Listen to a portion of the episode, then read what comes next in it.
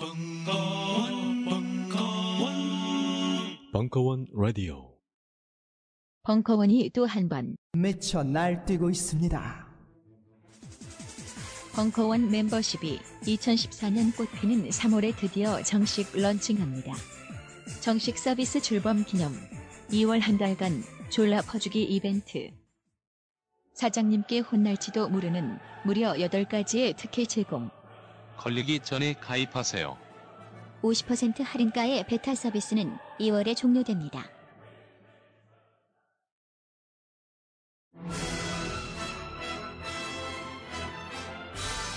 이 모노 뮤지컬은 도울 김용옥을 올렸고 매회 공연 매진 중이며 매주 벙커원의 장비를 한 개까지 시험합니다.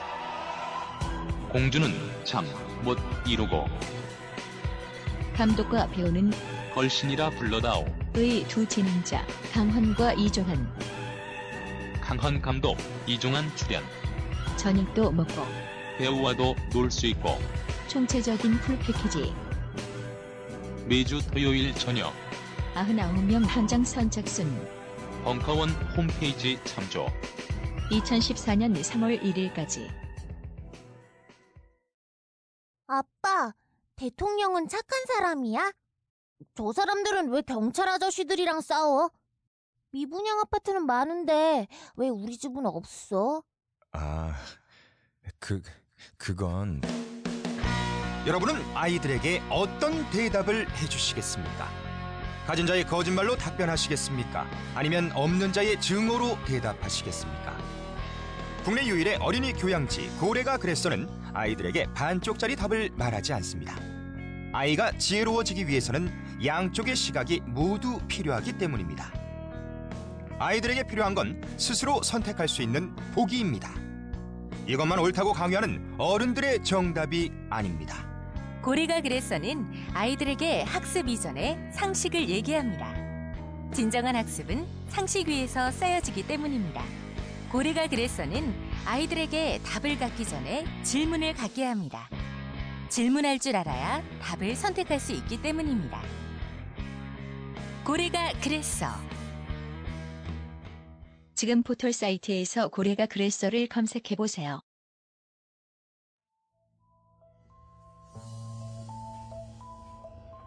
정윤수의 한겨울의 재즈는 재즈 2부 거장의 시대 12월 13일 강연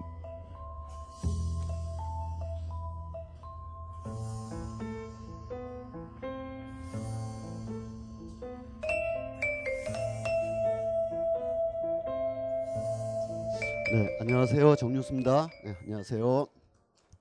지금 여러분들께서 들으셨는데 Summertime이라는 노래로 원래는 어, 1920년대에 그 조지 거슈윈이라는 어떻게 보면 분류를 엄격하게 하면 이제 클래식 작곡가 미국의 클래식 작곡가가 이제 작곡한 Porgy and Bess라는 예, 오페라라 그럴까요? 예, 오페라인데 1920년대는 클래식계도 굉장히 대혼돈이 오면서 우리 늘 생각하듯이 갑자기 그 장르에 속해 있던 사람들이 갑자기 혼돈을 겪은 게 아니라 시대가 혼돈을 오게 되면서 기존의 장르로서는 도저히 해결할 수 없는 가령 뭐 물이 막 엎질러진 거예요. 그러니까 이 기존의 그릇으로는 물 퍼담을 그 시간도 안 되는 거예요. 그냥 걸레라도 신문지라도 갖고 와서 막 물을 훔쳐야 되는 그런 1920년대 그때 되면 이제 그 서구 문화가 대대적으로 혁신을 하게 되는데 아마도 다들 좋아하시는 그 표현주의 화가들 아, 에곤 실레를 시작해가지고 코코슈카라든지 막 이런 사람들이 갑자기 등장하는 때가 1920년대 그리고 연극도 어, 베르톨트 브레히트 같은 사람이 나타나서 기존의 섹스피어식 연극 여기가 만약에 연극 무대라고 치면 에, 관객과 무대 사이에 보이지 않는 유리벽이 있는 걸로 생각하고 연기를 하는 거죠. 로미오와 줄리엣이 다들 보고 앉아 있는데 안 보는 척하고 그냥 둘이서 막 로미오 왜 그대 이름은 로미오인가요? 이런 유명한 대사 치고 그러는 거예요. 근데 브레히트가 다 멀쩡히 보고 있는데 왜 그러냐 이런 생각을 하면서 이 유리벽을 없앱니다. 그러면서 관객을 향해서 말하기 시작해요. 오늘 뭐 하러 오셨어요? 이런 식으로. 그러면 사람들이 연극 보러 왔다가 아, 왜 이러지 나한테? 어, 연극 보러 왔는데 어, 뭘 보시려고? 어, 그러면 지금부터 이렇게 어떤 상황을 보여드릴 테니까 이 중에 A가 맞는지 B가 맞는지 한번 10분 후에 다시 질문 드리겠다. 이런 식의 연극을 막 하는 거예요. 그런 거를 이제 서사극 연극, 뭐 소외극 연극 뭐 이렇게 하는데 뭐 그런 걸 포함해서 당연히 오페라계에서도 이 푸치니를 종막으로 해가지고 더 이상의 낭만주의적인 오페라, 아, 푸치니의 뭐 에, 별은 빛나건만 그 이런 어떤 아름다운 아리아가 더 이상 통할 수 없는 그래서 베르크 같은 사람이 룰루 같은 아주 충격적인 그런 작품을 들고 나옵니다. 그런데 이것이 유럽에서 벌어지고 있는데 오직 어신이 이제 열심히 뭐 하겠어요. 열심히 음악 막 하면 이제 유럽에 유학을 가야 되는 거니까 유학 가서 오스트리아 빈에 갔는데 얘가 어느 응접실에 이렇게 가서 그 그래도 미국에서 똑똑한 애가 왔다니까 비엔나의 음악 클럽에서 야 너네 저녁에 놀러 와라. 그래서 놀러 갔는데 이 알반 베르크니 베베르니니 이런 사람들이 막 말하는 것도 어렵고 너 한번 쳐봐. 그럼 막 치는 것도 서로 너무 어렵고 그래서 이 조지 거신이 그냥 다 포기하고 아 이 사람들은 저 높은 우주 행성에서 알아들 수 없는 외계어로 지금 한 5천 년 이어온 음악 문화를 파괴하고 있구나. 아 나는 그냥 미국에서 뉴욕에서 어, 흑인 할렘가에서 보고 배운 거 가지고 여기 이 스코어 들고 왔는데 꺼내기도 어려운 거예요. 그런데 이제 그 베르크가 음, 어, 자네도 한번 해보게. 아, 저 다음에 할게요. 해봐, 자샤. 이런 기회 다시 안 와. 그래서 거신이 생각하기엔 너무나 수준 낮은 미국의 그 방금과 같은 블루지한 이런 멜로디를 치면서 즉흥을 넣고 싱커페이션을 넣고 이렇게 당겨가면서 때로는 4분 음표를 순간적으로 다 잘라내가지고 똑같은 악보였는데 나눠준 악보에는 분명히 4분 음표인데 그냥 이렇게 하나만 있는 거. 오음표죠. 두개 나, 오음, 두 개 나누면 오음표, 이분음표. 예, 그냥 이렇게 있으면 4분 음표. 이렇게 하나 있으면 8분 음표.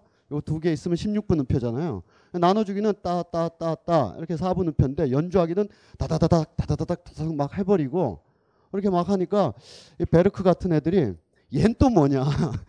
어, 너네 미국에서 뭐 희한한 게, 어, 우리 재즈라고 있는데요. 그거 제가 지금 좀 해보려고 한다. 야, 오히려 내가 우리가 너희한테 배우겠다. 뭐 이런 정도까지 했다고 하는데 아마 거신이 그렇게 기억하는 게 아닐까 싶은데 어쨌든 잘해보게 뭐 이런 얘기겠죠. 근데 그런 풍경은 그 무렵 유럽에서 어, 자기들이 젠체하면서 그 중에도 이들은 좀 똑똑하고 좀 예의 바른 사람들이니까 그런 거예요. 왜냐하면 유럽의 그 엘리티즘을 완전히 벗어던지지 못했지만 속으로는 아는 거죠. 우린 더 이상 언어가 없다. 쇤베르크 형님께서 이제 부시자 그래서 우리가 다 같이 부시고 있지만 그래도 사람들은 바그너 좋아하고 슈베르트 좋아하고 이러는데 이런 언어 가지고 지금 1, 2차 세계 대전, 양차 대전 사이를 우리가 어떻게 이걸 헤엄치고 나가랴. 이 어려움에 막혀 있는 상황에서 그럼 우리 언어가 다른 아, 우리 언어가 아닌 다른 언어들을 가지고 와 가지고 이걸 해결하면 되지 않을까 하던 차에 막 미국에도 오고 프랑스 파리도 비슷하죠. 거기서 나디아 블랑제 같은 사람이 엄청난 음악 교사로 있었는데 브라질에 어떤 사람이 와가지고 막 어, 유학 왔다고 해봐라. 그러니까 얘가 막 하는 거예요.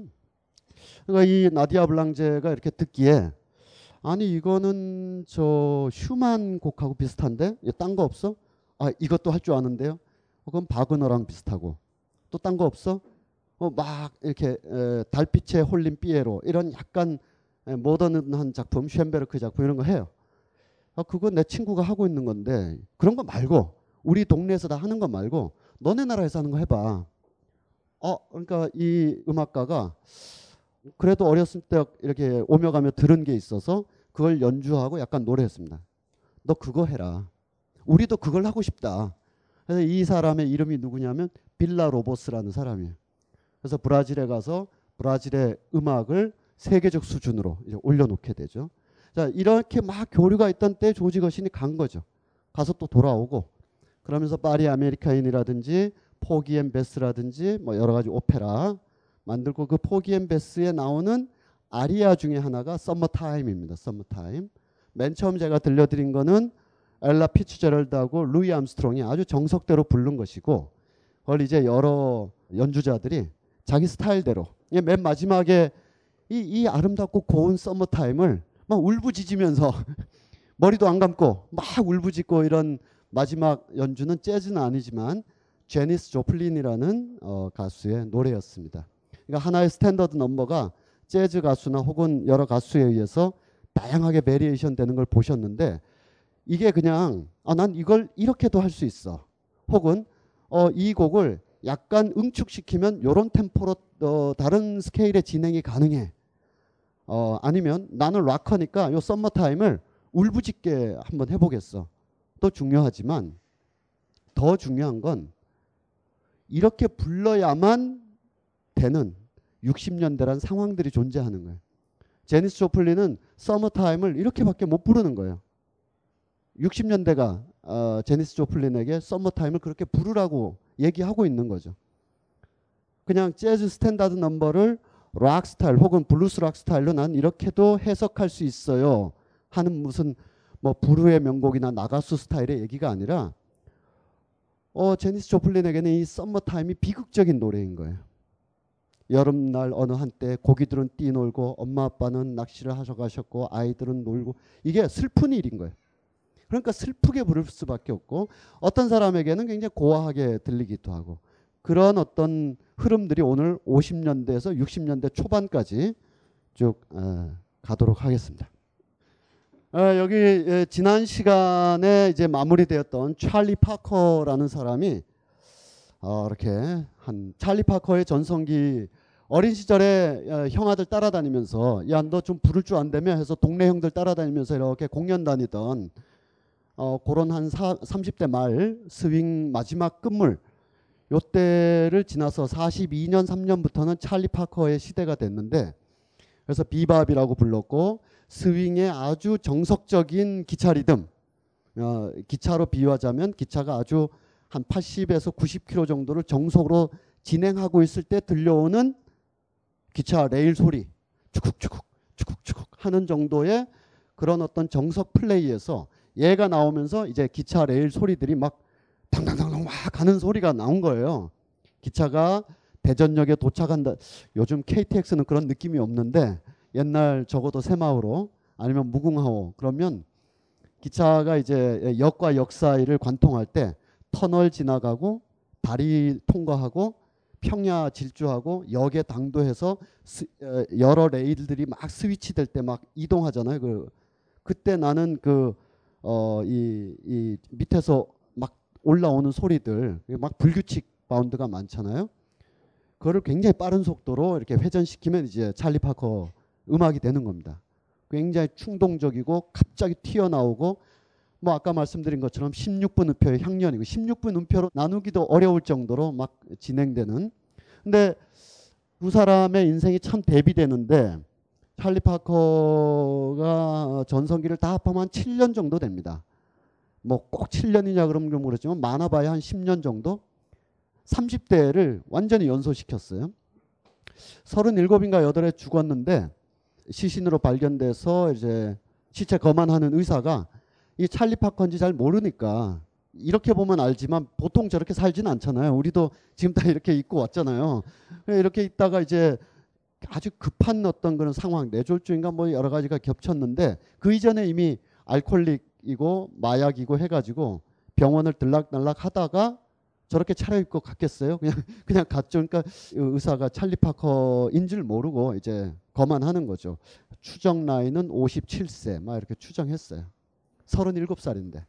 그만큼 완전히 피폐한 어, 근데 37으로 보기에도 지금 기본적인 어떤 그 노안인 분이신 한데 어쨌든 인생을 짧게 근데 요 옆에 있었던 형 저도 좀 해도 돼요? 그래서 어, 어 그래 어, 너 해봐라. 하고 이제 끼어들어서 한 43년 5년부터 어, 찰리 파커를 완전히 흡수한 다음에 다른 길을 가게 되는 마일스 데이비스의 전성기는 한 40년 정도 됩니다. 요때부터 92년까지. 어, 그러면 한 50년 가까이 되는군요. 인생 전체가 자기 전성기였어요. 우리는 대개 아직 한 번도 아직 전성기가 안 왔잖아요. 전성기는커녕 뭐 아무것도 아직 안 왔는데 마일스 데이비스는 인생 전체가 전성기였죠. 자, 마일스 데이비스가 이제 40년대 후반 8년 9년쯤에 백인 음악가인 길 에반스 두 사람 있어요. 빌 에반스가 있고 길 에반스가 있는데 길이든 빌이든 다 백인이고 피아노 잘 치고 작곡자이고 단 하나는 길 에반스는 오케스트라 지휘자도 해요. 예, classical 오케스트라는 아니고 자기 밴드가 있어요. 길 에반스 오케스트라. 이 두 사람이 이제 만나면서 어, 세스의 격렬함, 막 마음에 있는 그 각혈을 마구 토해버리는 그런 것이 한계에 좀 오는 것 같다. 할 사람은 하는데 그리고 이게 주류로 한 십몇 년은 더 갈 건데 나는 그것도 하면서 딴 걸 하고 싶다. 좀 더 차디찬, 좀 더 냉정한, 좀 더 아주 뭐랄까요 조용하게 진행되는 그러면 이게 길 에반스가 그게 어떤 의미냐? 그러면 이제 예를 들면 그런 얘기를 한다는 거죠. 예, 마일스 데이비스가 이렇게 불러보는 거죠. 트럼펫으로. 어, 우리 형님들께서는 비브라토를 많이 쓰셨다. 빠라라라 막 하셨는데 나는 그냥 같은 음을 만약에 이게 한 두 옥타 아, 한 옥타브 반쯤에 있는 라라고 하면 어, 예전에 우리 파커 형, 뭐 길레스피 형, 뭐 이런 형들은 라 하고 막 비브라토를 하는데 그냥 나는 라 하고 아주 차분하게 끌겠다. 그러면 뒤에서 오케스트라가 쫙 따라오면 좋겠다. 어, 씨발 그거 되게 쿨한데 어, 그래서 쿨 재즈가 이제 나오게 됩니다. 아주 차디차고 냉정하고 차분한 밤하늘에 이렇게 쫙 울려 퍼질 것 같은 그래서 쿨 재즈가 이제 마일스 데이비스에 의해서 이제 나오게 되는 마일스 데이비스의 어, 음반들입니다. 포기하고 싶죠? 예. 그냥 선호장이 걸작이면 어, 찰리 파커는 The Best of 찰리 파커 사면 돼요. 한 세 장짜리 있는 거. 그래야 되는데 마일스 데이비스는 뭐 요거는 마일스 데이비스가 컬럼비아 레코드에서 낸 앨범만 컬렉션 한 거고요. 에, 또 이렇게 슈퍼스타니까 이렇게 옮기기도 하고 다른 친구가 다른 데서 하고 있는데 초대받아서 피처링으로 가기도 했죠. 그 친구 이름으로 음반은 나왔지만 사실은 그 음반을 살 때 사람들은 마일스 데이비스라서 사는 거지 그 친구라서 사는 건 아니고 이런 것까지 다 포함하면 에, 판 모으기 싫을 수도, 수도 있죠. 그런데 하여간 5, 60년대 되면 음반을 막 엄청나게 내는 시대입니다. 마일스 데이비스뿐만 아니라 57년도부터 스테레오 LP 시대가 열리게 되면서 한 면에 한 최장 30분, 짧아도 25분을 A면 B면 그러면 어떻게 되냐면 길 에반스나 마일스 데이비스, 빌 에반스, 텔로니어스 몽크 이런 작곡자, composer의 입장에서는 앨범이라는 하나의 완성된 세계를 기획할 수가 있는 거예요. 예전에 만약 이런 조건이 없으면 공연에서 야 오늘 뭐 할래? 아 뭐 준비도 잘 안 됐고 하니까 그냥 하던 거 하자.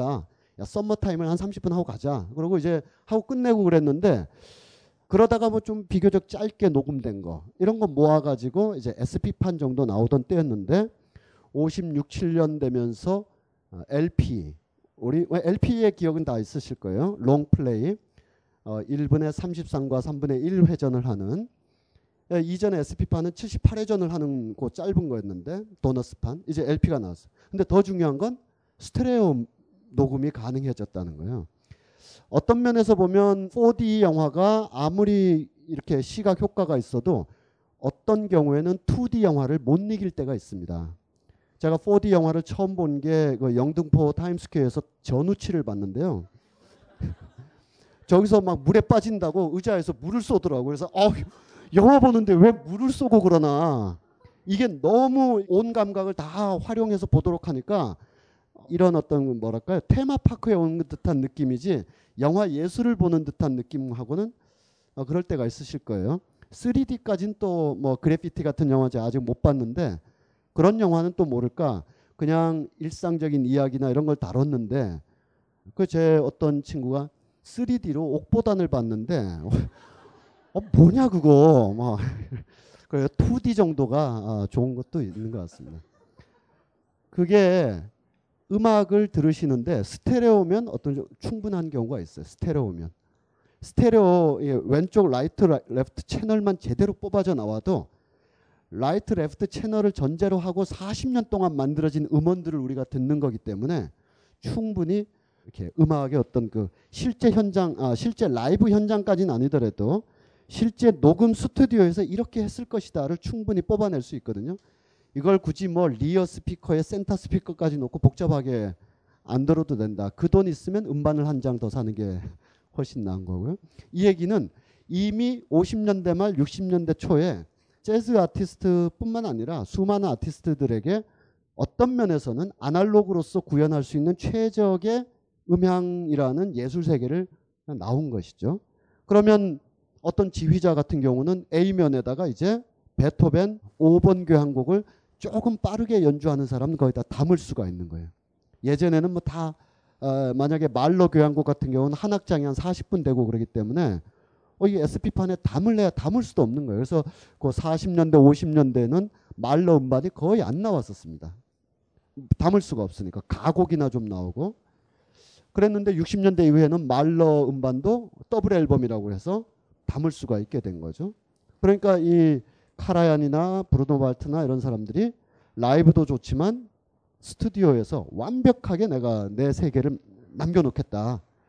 아 그때 그분이 정말 연주 잘하셨어. 아 난 그때 못 갔는데 이, 이렇게 안 하고 어 그분이 정말 완벽하게 세 번 네 번 마음에 안 들면 다시 해가지고 완벽하게 만든 베토벤 음반이 저기 있어. 어 그래 나도 사서 들을래. 이러면 이게 균질한 상태에서의 최적의 예술적 향수가 가능해진 거죠. 이것이 50년대 중후반의 재즈 아티스트들에게도 야 이게 하나의 프레임으로 완벽하게 끝나는 음반 하나를 제작할 수가 있는 거구나. 우리가 나쁜 의미로 우리가 이 연예인들을 좀 친근하고 좋은 의미로 이렇게 하는 거 말고 아주 나쁜 의미로 이들이 이렇게 얘기할 수도 있는 거죠. 우리가 딴따라냐 3분짜리 8분짜리 하다가 취객이 맥주병 던지면 그만둬야 되고 야 거기 자주 안 가고 이제 스튜디오로 가서 아주 고도의 음악을 만들어내려고 하는 거죠. 그렇게 되면서 작곡자들이 예전에는 3, 40년대는 작곡자이자 연주자이자 엔터테이너이자 뭐 마이크 잡는 사회자이자 이렇게 막 다중 분할된 채로 디지 길레스피, 루이 암스트롱 막 다 살았거든요. 근데 이제 DNA가 막 분류되면서 어떤 사람은 길 에반스 같은 경우는 거의 뭐 연주도 본인이 하고 됐지만 그냥 자기는 composer로서의 운명을 다 하기도 하고 그렇게 됩니다. Birth of the Cool 아, 이런 40 한 8년 9년 이때 녹음이 다 거의 다 됐었어요. 근데 음반이 우리가 보는 형태의 음반을 낼 수 없는 조건이었기 때문에 50년대 후반에 이제 이 음반이 나오게 됩니다. 이미 40년 그래서 쿨 재즈는 언제 시작됐느냐? 소리를 물리적으로 고정시킨 걸로 보면 50년대 후반에 이제 마일스 데이비스의 Birth of Cool이라든지 데이브 브루벡이라든지 빌 에반스라든지 이런 사람들에 의해서 쿨 재즈가 좀 대중화되었지만 이미 이렇게 재즈가 가야 된다. 혹은 형님들이 막 거의 그 육박전 하듯이 하는 재즈도 있을 필요가 있지만 아주 창백하지만 고도의 예술성을 구현하는 이런 재즈의 세계를 한번 해보고 싶다는 것은 이미 40년대 말에 어, 다 진행되고 있었습니다. 그래서 같이 여러 작업을 하는 거죠. 어, 이거는 이제 음, Sketches of Spain이라는 건데 로드리고의 유명한 아랑페스에 위한 협주곡 뭐 이런 게 있는 아랑페스 협주곡 어, 이런 한 18분 정도 되는 곡을 길 에반스가 재즈로 편곡하고 이 주선율을 마일스 데이비스가 트럼펫으로 끌고 가는 이렇게 되면서 만약에 클래식이 저 위에 있고 재즈가 좀 낮은 데 있다면 어, 재즈가 클래식 반열로 올라가는 것이기도 하지만 음악이 그런 게 어디 있어요. 다 수평 상태에 있는 것인데 이 이런 음악이 이런 음악을 평가할 때 드디어 뭐 어, 클래식의 반열에 재즈가 올라왔다 그런 건 저는 좀 믿기 어렵고요. 클래식은 클래식대로 다른 차원이나 지평에 존재하는 거고 재즈의 지평이 넓어졌다. 재즈의 폼이 확 넓어지면서 작곡자에 의해서 정교하게 계산된 혹은 기획된 앨범이나 작품들이 50년대를 이제 풍미하게 됩니다. 이 곡도 한번 어, 들어보시면 아까 우리 좀 일찍 오신 분들이 들었, 어, 들었던 썸머타임의 두 번째 곡이 마일스 데이비스의 연주거든요. 그런 느낌으로 뭐 앨범 한두 장이 쫙 가게 됩니다. 이 벙커원 그 홈페이지에 보니까 어떤 분이 이제 숙제가 어렵다. 한 20분까지는 이게 참을력을 가지고 인내심과 참을력으로 20분까지는 들었는데 도저히 20분 후부터는 그래서 다른 분이 또 조언도 해주시고 막 이렇게 하시길래 마일스 데이비스에 대해서 많이들 오해하실까봐 걔가 그렇게 또라이인 것만은 아니다. 아주 차분하고 지적인 음악이 사실은 이 사람 주류인데 제가 그래서 링크를 두 개 달아놨었습니다. 그래서 썸머타임도 있고 그런데 아마 이런 곡도 들으시면 아마도 여기서 재즈를 많이 못 들으셨던 경험이 없으셨던 분 중에 넓은 의미로 아주 넓은 의미로 재즈라고 할 때 뭐 케니지도 있고 뭐 많이들 있지 않습니까? 또 때로는 뭐 야니도 재즈라고 하는데 뭐 재즈든 아니든 상관없죠. 야니 음악이 멋있으니까. 어, 엄격하게 봐서 재즈냐 아니냐 할 때 아니라고 하는 거지 아니라서 야니가 뭐 이런 사람은 아닌 거고요. 어쨌든 어, 여유 있게 봐야 되는 거죠. 뭐 그런 음악들 아니면 노라 존스라든지 이런 다이아나 크롤이라든지 뭐 이런 스탠다드 재즈 넘버에 익숙하셨던 분들에게 에, 정통 재즈 5, 60년대 진짜 거장들의 재즈로 바로 가기에 어려우실 때는 이런 음반들이 그 교각이 될 겁니다. 왜냐하면 여기서 나오는 idiom들이 나중에 백인 연주자들이 다 가져가게 되거든요. 마일스 데이비스 얘기를 좀 더 드리고 이 사람 음악을 한번 들어보도록 하겠습니다. 자, 이건 뭐냐 하면 유럽의 느와르 영화들이 좀 나오게 됩니다. 50년대 중후반에.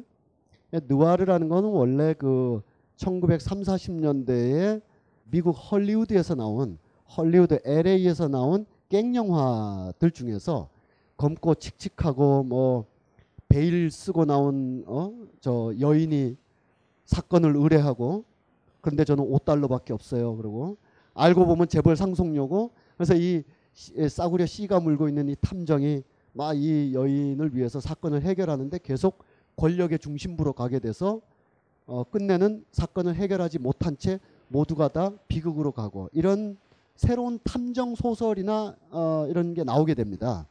최초의 탐정 소설이나 이 추리 소설들은 대개 안락 의자형이라고 해서 아주 근사하고 멋있고 모든 걸 해결하는. 그래서 누가 이렇게 비에 젖은 코트 입고 들어오면 아 저 사람은 켄싱턴 가문의 3세시고 방금 뭐 파산을 해가지고 어, 구두는 저렇게 됐지만 휘장을 갖고 있으니 아마 장자일 것이고 뭐 이런 거 알아맞추는 애 있잖아요. 셜록 홈즈라고 아니면 그 뒤에 에, 에가서 크리스티라고 이런 것에 비해서 이런 유럽풍의 그 탐정 소설 문화에 비해서 미국의 3, 40년대는 그런 문화를 즐기기엔 너무 세상 자체가 아주 아주 아주 재밌는 거죠. 범죄 집단이 활개치고 경찰서장은 연루되어 있고 그러니까 이쪽의 경찰서장 그래도 다 착하고 뭐 어, 도날드 경이다 나와서 어, 홈즈 수고했어. 번번이 내가 신세를 지는구려. 뭐 이런 이런 경찰청장인데 이 뉴욕이나 시카고의 경찰청장들은 나중에 막 이 탐정들한테 막 어, 내가 너 편인 줄 알았지. 막 이런 애들이거든요, 다. 그러니까 이런 아주 쓰라리고 잔인한 하드보일드 소설들이 미국 미국 사회가 그러하기 때문에 그런 소설이 나와요. 그걸 이제 반영한 영화들이 나왔는데 그걸 보고 프랑스의 장리 꼬다르나 트리포 같은 감독들, 이 영화 비평가들이 저기에 현대가 있다. 굉장히 중요한 작품이다. 차라리 유럽적인 건 썩어 빠졌다 하면서 평가를 하고 직접 그들이 영화까지도 만들게 됩니다. 그 중에 하나인 루이 말 감독이 사형대의 엘리베이터.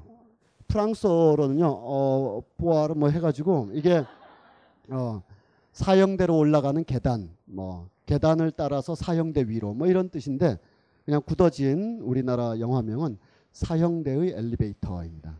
이들이 자 영화 음악을 작곡을 의뢰하는 거예요. 누구를 할까? 어, 우리 유럽에 있는 분한테 하면 이분이 바이올린과 현을 위한 아다지오 같은 거 들고 오실 것 같고 좀 이 영화는 아주 비정하고 차디차고 인간관계가 인간관계에 정이 있는데 정을 안 드러내는 방식으로 정이 있는 아주 비정한 이런 음악 아주 정적이고 이런 음악을 하는 사람 세계에 누가 있을까? 저 뉴욕에 가면 마일스 데이비스 같은 친구들이 쿨 재즈라고 하는 걸 하는데 그게 우리 영화랑 맞다 해서 유럽 사람들이 초빙을 합니다. 그 대표적인 이 사형대 엘리베이터를 또 들어보시면 그런 느낌을 갖게 돼요. 그런데 여기서 이제 그렇게 한번 한두 번 하고 보니까 유럽의 애호가들이 재즈 팬으로 점점 어, 늘어나기 시작해요.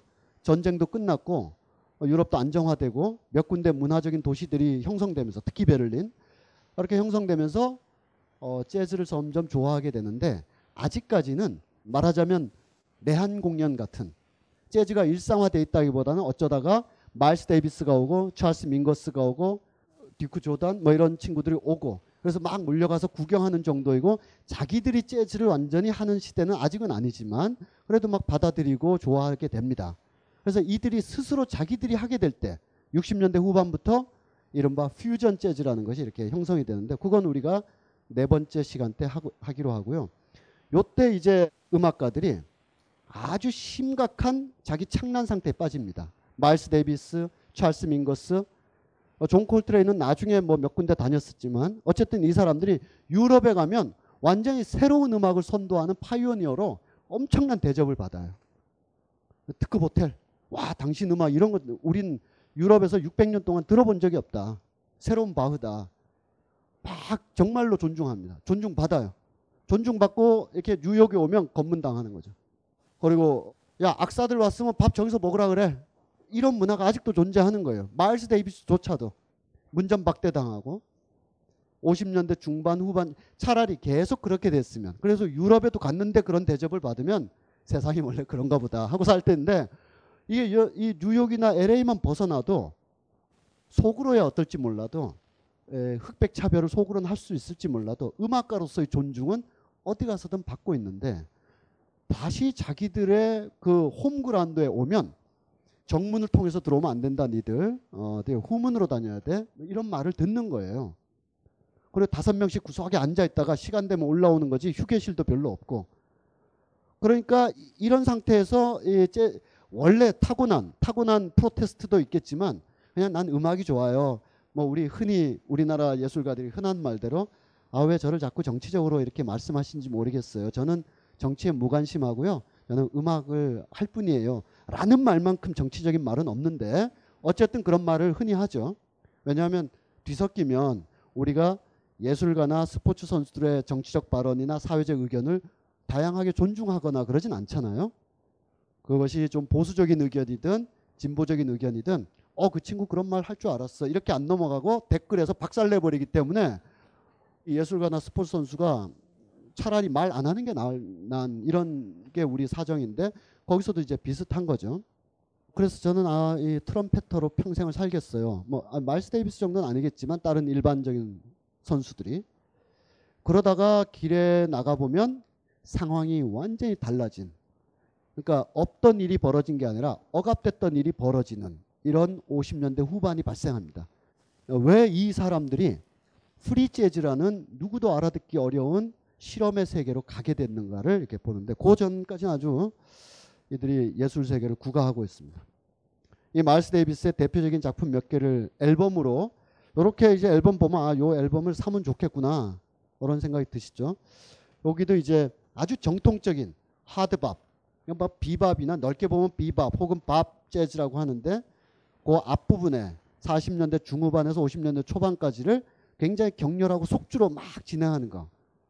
그건 뭐 비밥. 그리고 또 50년대 중후반에 굉장히 막 중후하게 강력하게 폭포수처럼 쏟아내는 그런 재즈를 하는 거. 뭐 하드밥 이런데 그냥 크게 봐서 뭐 밥 재즈 혹은 다른 말로 그냥 모던 재즈 이렇게 부르면 됩니다. 우리가 기형도의 시집을 굳이 뭐 고등학교 수능 참고서에 나오는 식으로 어디 분류에다 넣어야 이게 감동이 오는 건 아니니까요. 그런 음악들이 있고 그리고 58년도에 유명한 세션을 하게 됩니다. 여기 요 몇 명의 친구들 아 이쪽이군요. 네. 어 이, 음, 이제 막 그 대학원 어, 졸업하고 있을 것처럼 생긴 그렇다는 게 아니라 빌 에반스, 존 콜트레인 나중에 예, 나이 차이가 크게 안 납니다. 나이 차이가 크게 안 나, 몇 개월 차이밖에 안 되는데 어, 마일스 데이비스는 평생을 빠른 87 이런 걸 인정하지 않고 살아왔어요. 아, 내가 파커 형하고 동갑인데 대충 먹고 살거든. 그럼 너 몇 살? 파커 형 두 살 아래? 그럼 넌 내 밑이야. 이런데 뭐 자기가 파커보다 막 10살 아래고 뭐 이런 이런 마일스 데이비스라서 존 콜트레인도 어, 마일스 데이비스를 리더로 이제 캐논볼 애덜리 이런 사람들 여기 한두 명 더 있습니다. 뭐 베이스 주자도 있고 드러머도 있고 한데 예, 마일스 데이비스가 어느 날 야 저 뉴욕에 다 모여라. 그 뉴욕에 컬럼비아 스튜디오 지금 소니 컬럼비아인데 소니가 컬럼비아를 사서 예, 그때 그냥 컬럼비아 스튜디오에 다 모여 야, 모여가지고 내가 그냥 아주 착상이 기발한 착상이 났는데 그동안 우리가 재즈를 헛한 것 같아. 탁 치면 싹 빠져나가는 그런 재즈를 한번 해보자. 그래서 어, 어, 형 어 떤 건데? 그래서 어, 이런 거야, 이런 거. 어, 아, 괜찮은데? 한번 그대로 녹음해 보자. 그래서 녹음을 테이크 원 딱 했어요. 그리고 밥 먹으러 가고 해산했어요. 아, 더 이상 할 필요가 없다. 어, 이거 이상 안 나오겠다. 라고 한 Kind of Blue라는 걸작이 나오게 됩니다. 재즈사의 분기점으로 되는 것이고 이거는 댓글에다가 어머 마일스 데이비스 왜 이따위로 하세요? 라고 하셨던 분도 충분히 감동하실 수 있는 아, 그런 재즈고요. 어, 어떻게 보면 마일스 데이비스 이전과 이후가 나누기도 하고 모던 재즈가 도달할 수 있는 음악적 수준의 마지막 단계이기도 합니다. 요 58년, 59년 요 무렵에 물론 이 사람만 이런 건 아니지만 여러 작품들 중에서도 백미, Kind of Blue 이게 딱 된 다음에 마일스 데이비스는 한동안 침체기에 들어갑니다. 왜냐하면 이게 새로운 문을 여는 작품이 아니라 50년대까지 진행된 bop 재즈 내지는 넓게 봐서 모던 재즈가 도달할 수 있는 마지막 단계에 도달해 와서 그 다음엔 마일스 데이비스가 몇 개의 뭐 컨셉트 작품 혹은 누가 좀 해달라 그래서 도와줄게 그러고 이제 도와주는 작품 정도 말고는 꽤 오랫동안 공백을 가져요. 아, 뭐 하지 그 다음에 너무 완성에 이루어졌기 때문에 그리고 여기에 참여했던 사람들은 마일스 데이비스가 하자고 해서 참여했던 사람들은 거봐 저 형 저럴 줄 알았어. 다른 길로 충분히 갈 수 있는데 하고 다른 길로 확 돌아섭니다. 아까 그 어, 빌 에반스도 그렇고요. 더욱더 드뷔시적이거나 더욱더 미니멀한 상태로 가거나 존 콜트레인은 그래 그 친구 서로 어, 잘 지내고 좋은데 역시 백인이지 나는 흑인의 흑인성 이 음악으로 확 갑니다. 그러면서 60년대가 막 분기되는데 마일스 데이비스는 그게 너무 시류에 금방 따라가는 듯한 느낌을 계속 갖는 거예요. 마일스 데이비스만큼 백인 악사장이나 백인 클럽 주인들하고 싸우고 마일스 데이비스가 싸워줘야 다른 흑인들은 안 싸우고도 클럽에 진출할 수 있고 어, 우리 애들 막 들어올 때는 뭐라 그러지 마. 뭐 이런 형이거든요. 그런데 그렇다고 해서 그걸 음악적으로 직접 해야 되느냐. 여기에 대해서 마일스 데이비스가 조금 회의적이었습니다.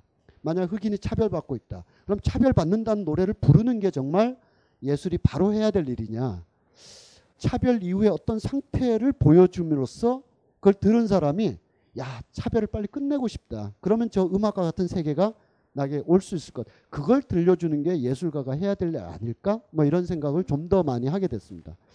그래서 마일스 데이비스는 한 몇 해 조금 정체기 이런 걸 좀 갖고 있다가 한 63년 4년쯤부터 콰텟으로 60년대 퓨즈 아 프리 재즈 혹은 저항적인 재즈를 하는 사람들하고 완전히 갈라서진 않았지만 꼭 그렇게 할 필요까지 있을까 하면서 계속 이렇게 따라가면서도 자기가 계속 유지해왔던 재즈라는 장르의 극한을 계속 가다가 이제 70, 69년에 보시기만 해도 좀 이상하잖아요. 어, 멀쩡했던 사람 같은데 어, 이, 이 누가 봐도 이 마일스 데이비스라는 정보를 빼고 보면 어, 이건 재즈 음반이겠다.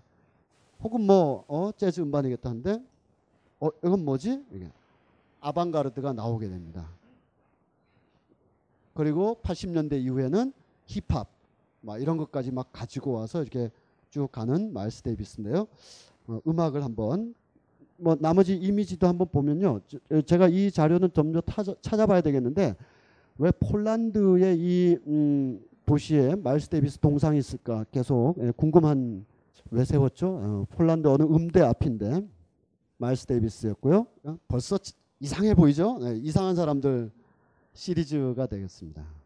간략간략하게 들으시면 아까 그 요 음반 음반 자켓이 뜰 겁니다. 요거죠.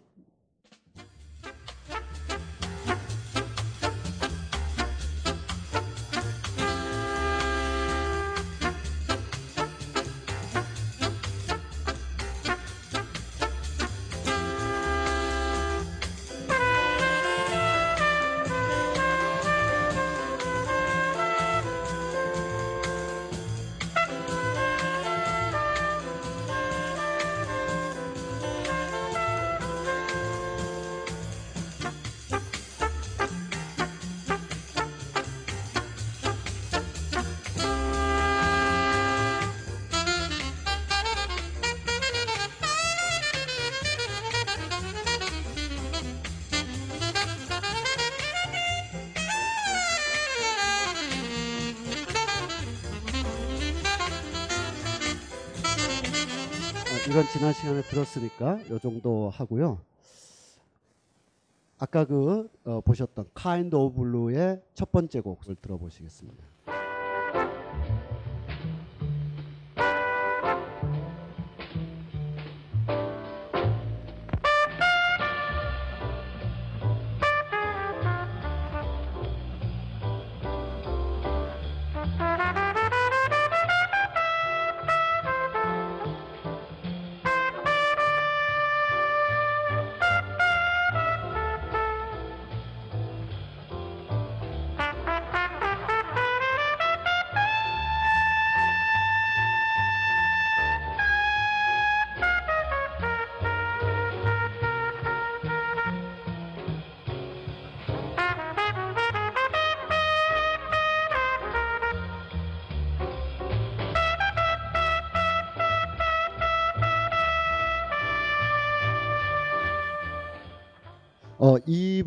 존 콜트레인이라는 분인데 이분은 이따가 따로 예, 나오니까 그리고 또 다음 시간에 계속 나오니까요. 요 분은 생략하고 자, 또 한 곡만 들어보시고 Bitches Brew라는 예, 이거는 이제 라이브는 아니지만 아까 그 앨범 이상하게 나왔다 그랬죠?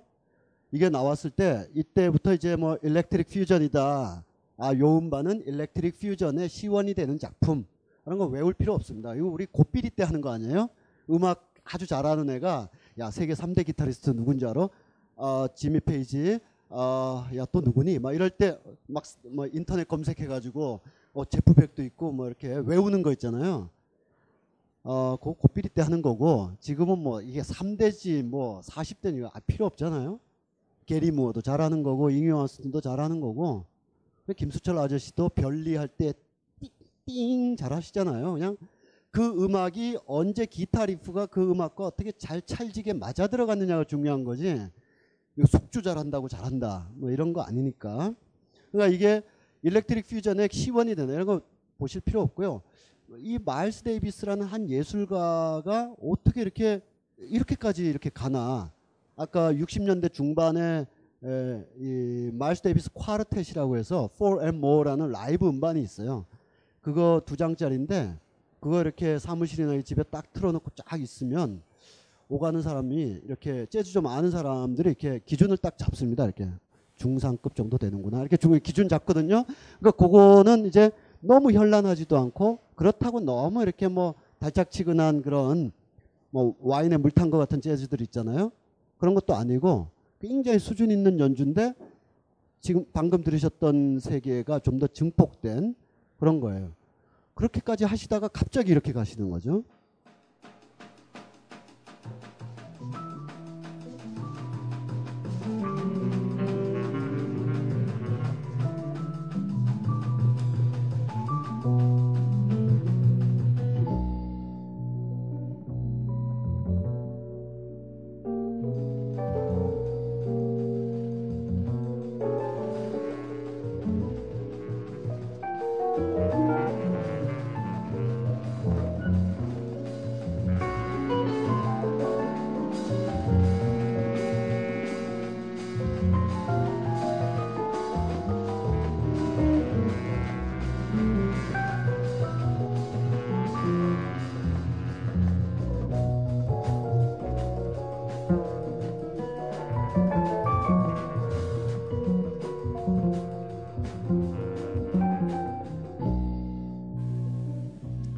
요 세 개는 우리가 아, 4강 할 때 다시 한번 올 테니까요. 뭐 요 정도로 아, 조금 만년에 약간 거의 은, 어, 세상을 떠나시기 좀 전에 사실은 흑인 음악가의 대, 흑인 음악가의 그 대부인 퀸시 존스, 퀸시 존스와 오케스트라들 요거는 이제 에, 거의 그 고별사 비슷한 거니까 만년의 마일스 데이비스의 Summertime을 한번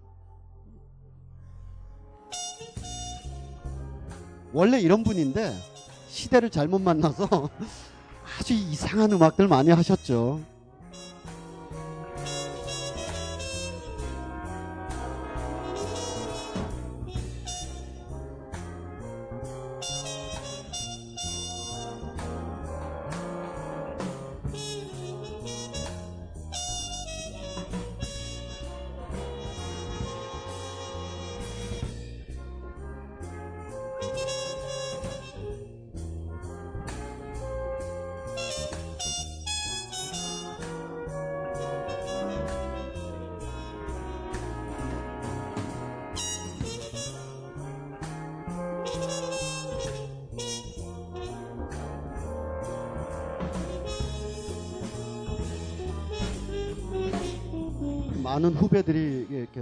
물어봤을 것 같습니다. 어, 형은 어떻게 40년 동안 그 희한한 옷을 어디서 조달해라고? 어, 이태원 해밀턴 호텔 앞이야? 뭐 물어볼 것 같아요. 어, 어, 자기 스타일의 어떤 고갱이를 유지해 가면서 계속 그 새로운 시대에 이 마일스 데이비스는 어떤 의미가 있냐면 어떤 면에서는요 이 시대를 개척한 느낌도 있지만 어떤 면에서는 시대의 문을 자기가 닫는 것이 좀 더 강합니다. 그러니까 뭐냐면 마일스 데이비스가 굉장히 세련된 그 아주 수준 높은 음악 실력이 있고 다 또 리더십이 있었어요. 좋은 표현은 아니지만. 그리고 개런티 전문 용어로 캐라라 그래 캐라. 요즘 캐라 받고 뛰니? 이런 게 캐라라 그래요. 그 캐라 같은 거 받으면 꼭 배분 정확하게 하고. 그리고 정말 자기가 누구한테 굽실거리면 후배들도 다 굽실거려야 되기 때문에 항상 굽실되지 않으려고 어, 노력하고 그랬습니다. 근데 이런 건 이제 이런 걸 잘한다고 예술가는 아닌 거니까 예술에서 보면 이 사람은 라면 물이 야 지금 넣어야 돼 할 때 또 안 넣는 사람이다. 정말 이 라면을 라면을 마지막 그 0.1초라도 좀 더 이 물이 최적의 순간에 왔을 때 음반이 하나씩 나오는 거예요. 그래서 이제까지 라면을 넣어도 되는 줄 알고 막 실험들을 막 하는 사람들이 어, 마일스 형은 요즘 안 하시나 그런데 어 정말 최적의 물의 온도 때 라면을 확 넣어버림으로써 어 역사가 그의 이름으로 정리가 되거나 교통 정리가 되거나 그래 왔습니다. 실제로 그래서 Bitches Brew 같은 음악도 69년, 70년 이때 이 electric 퓨전을 했지만 그 이전에 이미 나중에 우리 4강 때 보시겠습니다만 어, 마일스 데이비스가 키웠던 데리고 다녔던 애들이 따로 일을 하고 있었어요. 조 자비눌이라든지 잭 디조넷이라든지 키스 자렛이라든지 이런 친구들이 어, 데이비스 형 몰래 막 딴 거 하고 그랬어요. 이 형이 다 알면서도 그거 그렇게 해가지고 안 될 텐데 나처럼 해봐 딱 하고 내는 거예요. 그러면 막 한 몇 해 동안 막 하던 애들이 이 음반 딱 듣고 아, 형은 늘 저러셔. 옷도 이상한 데서 갖고 오시고 따라갈 수가 없는 거예요. 어, 그런 정도로 이 뭔가 시대를 선도했다는 느낌도 있지만 그 선도의 방식이 남보다 뭘 앞서서 했다기보다는 뭔가 이렇게 아 그거 아닌데 아 저거 아닌데 저 길 밖에 있는 게 아닌데 하면서 마지막 최후의 순간에 자기가 모든 거를 총정리해 버리는 그런 마일스 데이비스의 면모가 있습니다. 자, 그 정도 하고요. 그 다음 사람에 대해서는 좀 음, 이 텔로니어스 몽크라는 사람인데요. 만약에 이제까지 피아노 음악을 굉장히 좋아하시고 피아노라는 건 이렇게 딱 앉아서 막 치면 내 마음이 편안해지고 어, 앞으로 그런 세계관을 결코 바꾸고 싶지 않고 이런 분들은 어, 듣지 않으셔도 됩니다. 피아노를 막 이상하게 치기 때문에 그 사람이 앉아서 이상하게 치는 어떤 치는 타건 방식이 이상한 게 아니라 음이 음이 이상한 거죠. 치는 거야.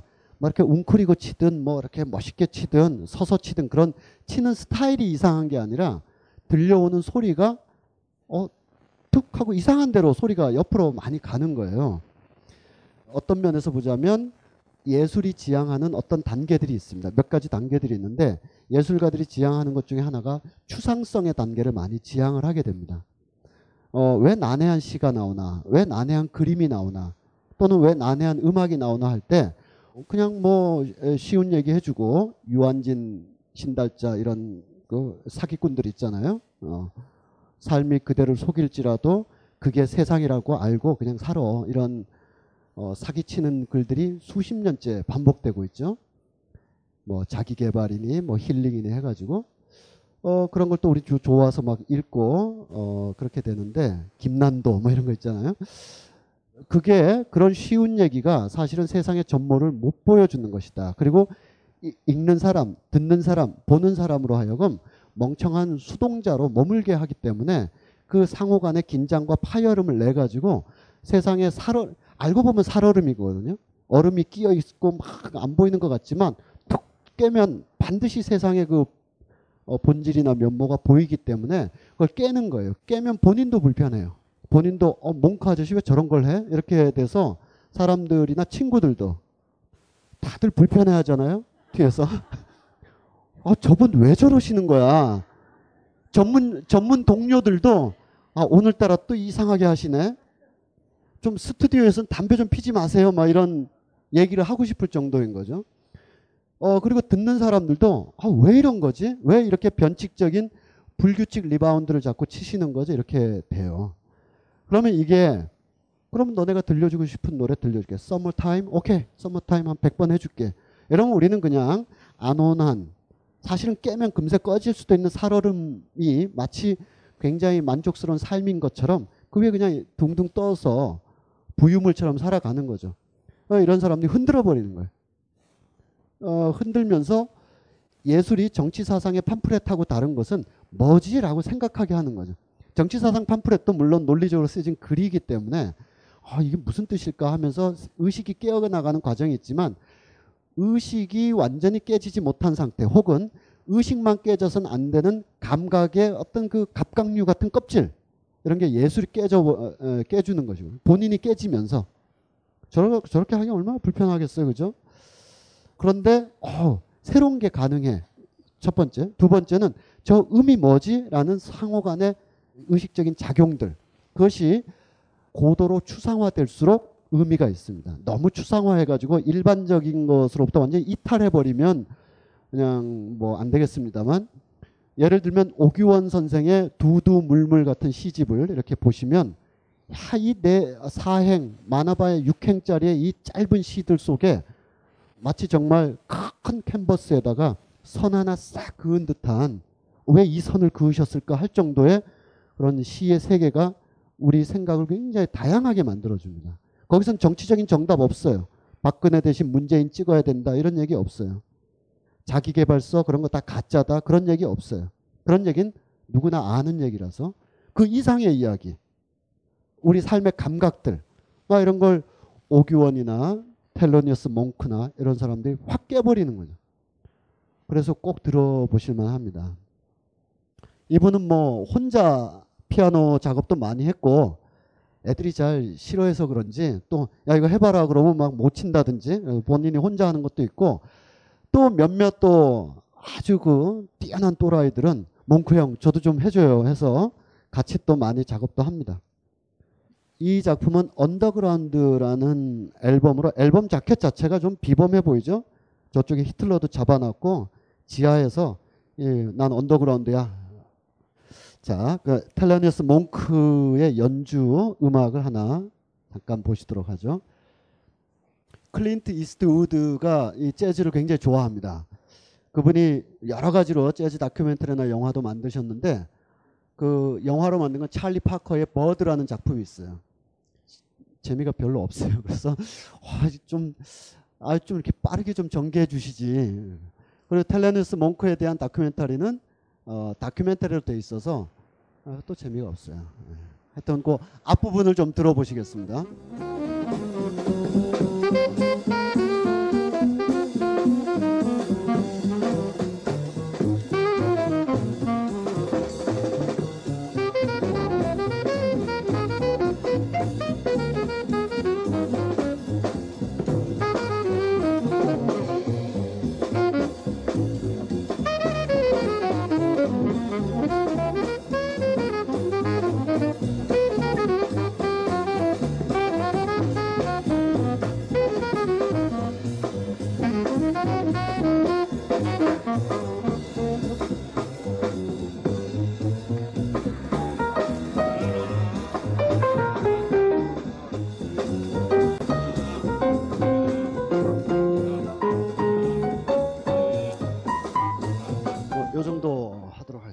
자기 발하고 이 손하고도 안 맞는 이런 이상한 연주를 예, 보여주고 있습니다.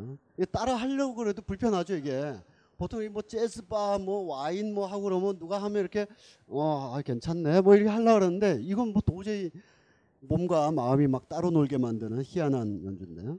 어, 그리고 꽤 많은 분들이 굉장히 좋아하는 특히 우리나라랑 일본에서 너무 각광을 받고 있는 빌 에반스라는 사람이 있습니다. 이 빌 에반스는 사실 오해를 많이 받습니다. 어, 빌 에반스가 60년대에 왜 그 자기 아, 50년대도 물론이고 빌 에반스는 정문으로 들어왔거든요. 후문으로 안 다녀도 됐어요. 그러면 빌 에반스 마음의 고통이 더 컸겠지만 어쨌든 50년대 중반, 60년대 이렇게 되면 빌 에반스에게 원하는 청중들의 어떤 최소한의 목소리가 있어요. 당신 보러 어, 블랙맨이 되라고 하진 않는다. 그렇지만 많은 음악인들이 저렇게 있는데 시위도 하고 그렇게 있는데 좀 같이 해주지. 이런 거에 대해서 빌 에반스가 그렇게 적극적이진 않았습니다. 어, 그걸 보고 이제 이제 많이들 어, 빌 에반스에 대해서 아쉬움 좀 함께 해주면 좋을 텐데 우리 많은 그 사회에 많은 문제들 어려운 일들이 있을 때 예술가들이 맨날 김재동 씨만 이렇게 고생하지 말고 좀 딱 보면 다 아는데 이런 상황에 대해서 어떻게 생각하시는지 아는데 여러 가지 뭐 방송 관계라든지 이런 것 때문에 말 한마디 잘 못하시는 분들 있으니까 그래도 좀 어 이번에 그 신대철 오빠 오빠가 아 나 그런 공연인 줄 몰랐는데 너무 미안하다. 아 내가 콜택을 위해서 공연을 따로 하겠다. 그래서 한 일주일 후인가요? 이렇게 하게 되죠. 그러면 이제 반갑죠. 근데 우리는 물론 이 모든 거를 신대철이라는 음악가의 요 행동 하나를 가지고 깔때기 그 유명한 깔때기론으로 신대철은 저항하는 음악가야. 이렇게 하면 또 그분 불편해요. 아 멋있는 분이다. 이 정도로 하고 계속 그 여지가 넓어지기도 하고 신대철 아저씨 주변에 있는 많은 사람들도 어 대철이 멋있다. 나도 한번 언제 불러줘. 하면서 이렇게 슬슬 들어와야지. 갑자기 트위터에다가 대철이 형은 정말 저항하는 음악가예요. 막 이러면 어 대철이 오빠가 아 그렇게까지는 아닌데 내가 안치환도 아니고 어 안치환이나 이런 친구들이 살아온 궤적과 내가 너무 다른데 갑자기 이렇게 또 그리고 또 우리 개인도 그래요. 아, 넌 너무 소심하구나. 그러면 아, 나 대범하기도 한데 아, 어떤 한 사람의 삶을 이렇게 뭐다 뭐다 하는 것은 에, 그런 것을 당연히 받아들여야 되는 그래서 자기 정견이 분명하게 드러나야만 표를 얻을 수 있는 정치인을 제외해 놓고는 그렇게까지 해버리면 이렇게 넓은 의미에 이렇게 함께 가자 우리 길 있잖아요. 예, 함께 가자 우리 길 정신에 좀 안 맞는 것 같습니다. 비레 반스도 그랬어요. 이 사람은 모든 일에 소심했어요.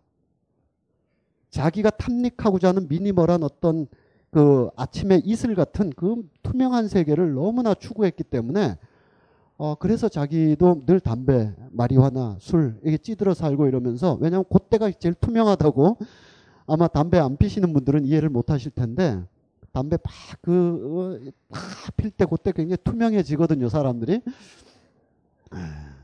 이 사람은 제가 이따가 정말 보여드리게 될 어떤 어, 이 5, 60년대 미국 또는 서구에 비교적 교육 잘 받고 실력 있는 중산층 백인 남성이 가질 수 있는 최대치의 어떤 그 자기를 속물로 전락시키지 않으려는 어떤 예술 세계를 계속 가지고 있었어요.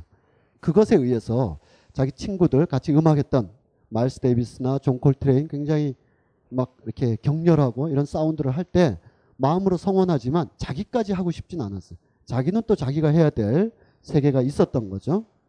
빌리지 뱅가드에서 특히 많이 했습니다. 예전에도 이렇게 뽀샵을 많이 한 것 같아요. 원래는 이제 오른쪽에 이렇게 막 연통도 있고 막 그 라지에이터 위에 팔 걸치고 이렇게 있는데 앨범 낼 때는 아주 근사하게 이렇게 됐어요. 요 앨범이 정말 걸작입니다. Bill Evans Trio Live at Village Vanguard라는 작품이 있어요. 그, 그 작품은 아, 뭐라 그럴까요? 우리가 정치적인 거, 사회적인 거 이런 거 다 떠나서 빌 에반스가 백인이든 뭐든 또 왼쪽에 어, 왼쪽에 있는 사람이 어, 스콧 라파로라는 베이스 주자예요. 오른쪽은 폴 모션. 이 사람의 인종, 이름 이런 거 다 떠나서 또는 스콧 라파로가 이 음반을 내고 얼마 지나지 않아서 교통사고로 일찍 죽는 바람에 우리가 빌 에반스의 걸작이라고 하는 50년대 말 60년대 초에 Waltz for Debby, The Portrait of Jazz 이런 음반을 다 이 사람들이 했거든요. 그러다가 어, 스콧 라파로의 비극적인 사고로 인해서 트리오가 깨졌어요. 그 이후로 60년대 후반에 빌 에반스는 에디 고메스 같은 사람, 또 70년대 또 누구 해가면서 죽기 마지막 순간까지도 트리오를 계속 하려고 했는데 물론 빛나는 라이브도 했고 많이 했지만 요 시절에 요 전성기, 요 30대 초반의 요 전성기를 이뤄내지 못한 거죠.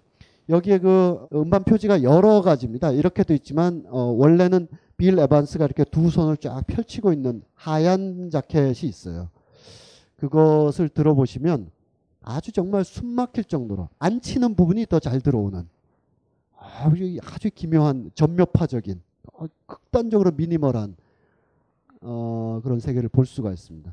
예, 곡이 한 여섯 일곱 곡 정도 실렸는데 마지막에 실린 곡이 Jade Vision이라는 곡이 있는데 이게 another track까지 해서 두 곡이 함께 커플링 돼 있어요. 요거를 무한 반복해서 한 24시간 듣잖아요. 아, 그럼 이 세상 뭐 버리고 싶어요. 요런 세계가 차라리 아름다운 거야. 아, 이 한 줌의 티끌도 없는 아, 그 정말 기침 소리도 낼 수 없는 그런 연주가 나오거든요. 만약에 이 세 사람이 여기서 지금 하고 있다. 그 곡을. 그러면 막 빨리 하고 격렬하게 하기 때문에 우리가 몰입되는 게 아니라 안 하기 때문에 몰입되는 이상한 뭐 베이스를 뜯다가 가만히 있고 피아노가 다음에 인터플레이로 들어와야 되는데 적어도 1초 이상 늦게 들어오고 막 그러면서 그 정적들이 빚어내는 어떤 순간들이 있어요. 어, 신경숙 소설의 그 말 줄임표와 같은 이 마음을 어떻게 설명해야 될까요? 하면서 점점점점 했던 그 깊은 슬픔의 첫 문장들 막 이런 세계가 있거든요.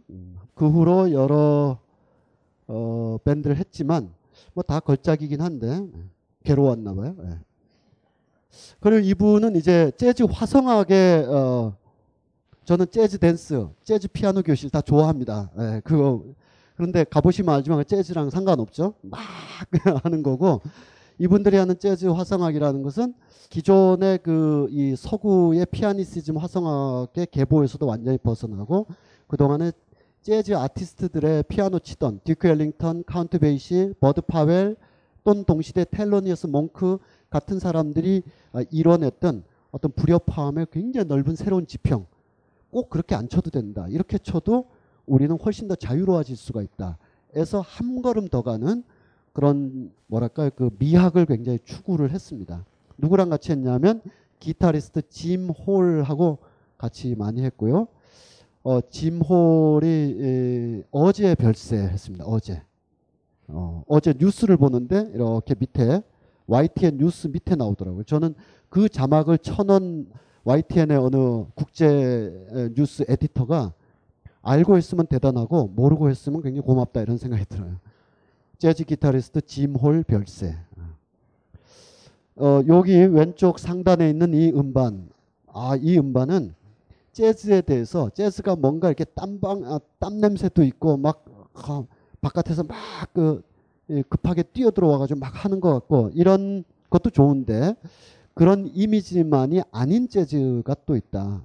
아까 말씀드린 것처럼 아주 정제된 세계에서 정말 음표들만으로 어떤 가치관이나 어떤 사상이나 어떤 어, 개념도 없어요. 이런 걸 이제 직물주의적 음악 화성학이라고 하는데 그냥 음들만을 가지고 절대주의 음, 음들만 가지고 마치 바흐의 무슨 평균율, 푸가 이런 것처럼 음표만 가지고 어떤 세계를 만들어내는 거죠. 이 사진은 이 앨범 자켓에 수록된 사진인데 어, 갑자기 사진 작가의 이름을 까먹었네. 굉장히 유명한 사진 작가의 사진이니까 또 구글 검색하다 보면 이메일 보러 왔다가 야동까지 가잖아요. 그러니까 이 음반 검색하시다가 어, 요 사진도 쭉 한번 보시면 좋을 것 같습니다. 자, 요빌 에반스 곡을 듣고 이런 백인들의 음악 세계가 이런 세계와 어떤 관련이 있는지를 좀 말씀을 드리도록 하겠습니다. 불효자는 놉니다 놀다 지쳐 웁니다 불효자는 라이브 벙커원에서 논답니다. 택시비가 없어 아침에 들어옵니다 택시비가 없어도 라이브 벙커원에는 온답니다. 잔소리 듣고 욕 먹어도 이불 펴고 눕습니다 엄마! 기부함에 만 원만 놓고 가!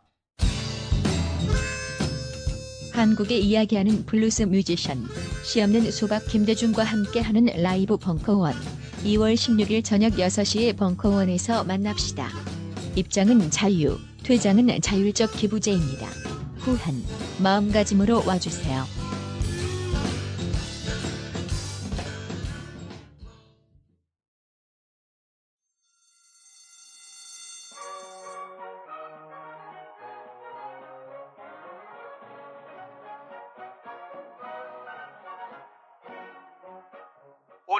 힘차게 매일매일 활기찬 당신의 아침을 책임질 손안의 킹스베리 중세 왕과 귀족들만 먹었다는 아로니아와 함께 발기찬 하루를 시작하십시오 100% 폴란드산 아로니아 열매 농축 과즙 평산네이처 아로니아 친 가사 노동과 학업, 직장 스트레스로 지친 가족을 위한 최고의 선물.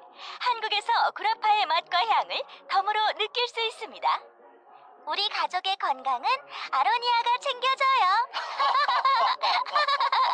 100% 폴란드산 아로니아 열매 농축 과즙. 평산네이처 아로니아 친 보다 자세한 사항은 딴지마켓에서 확인하실 수 있습니다.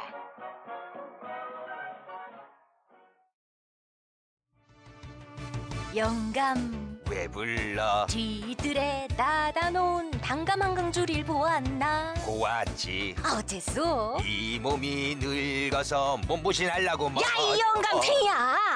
아유 그거 딴지 마켓에다가 팔려고 내놓은 건데 그걸 왜 먹었어? 어?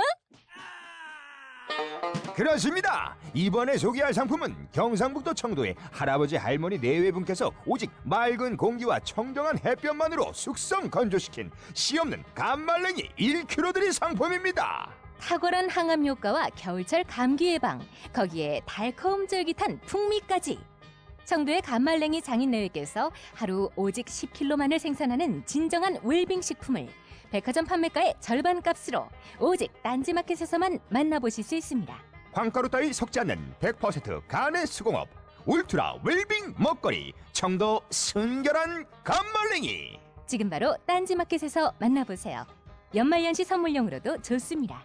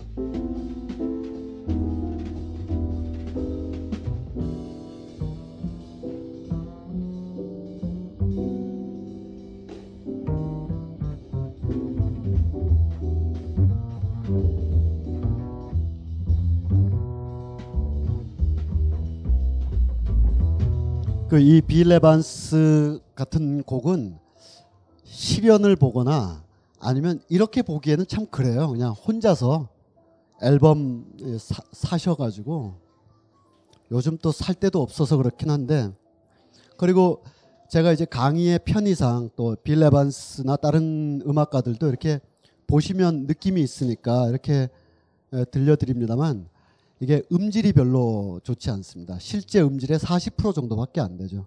진짜 앨범을 오디오에서 이렇게 들으면 정말 맑은 이슬, 아침 이슬 혹은 참 이슬 같은데 이게 지금 옛날 방송 클립이고 막 그러니까 뭐 투명하고 맑다며 뭐 이렇게 지지직거려 이건 예, 원음은 아닙니다. 어쨌든 이 빌레반스의 느낌은 충분히 보셨으리라고 보고요.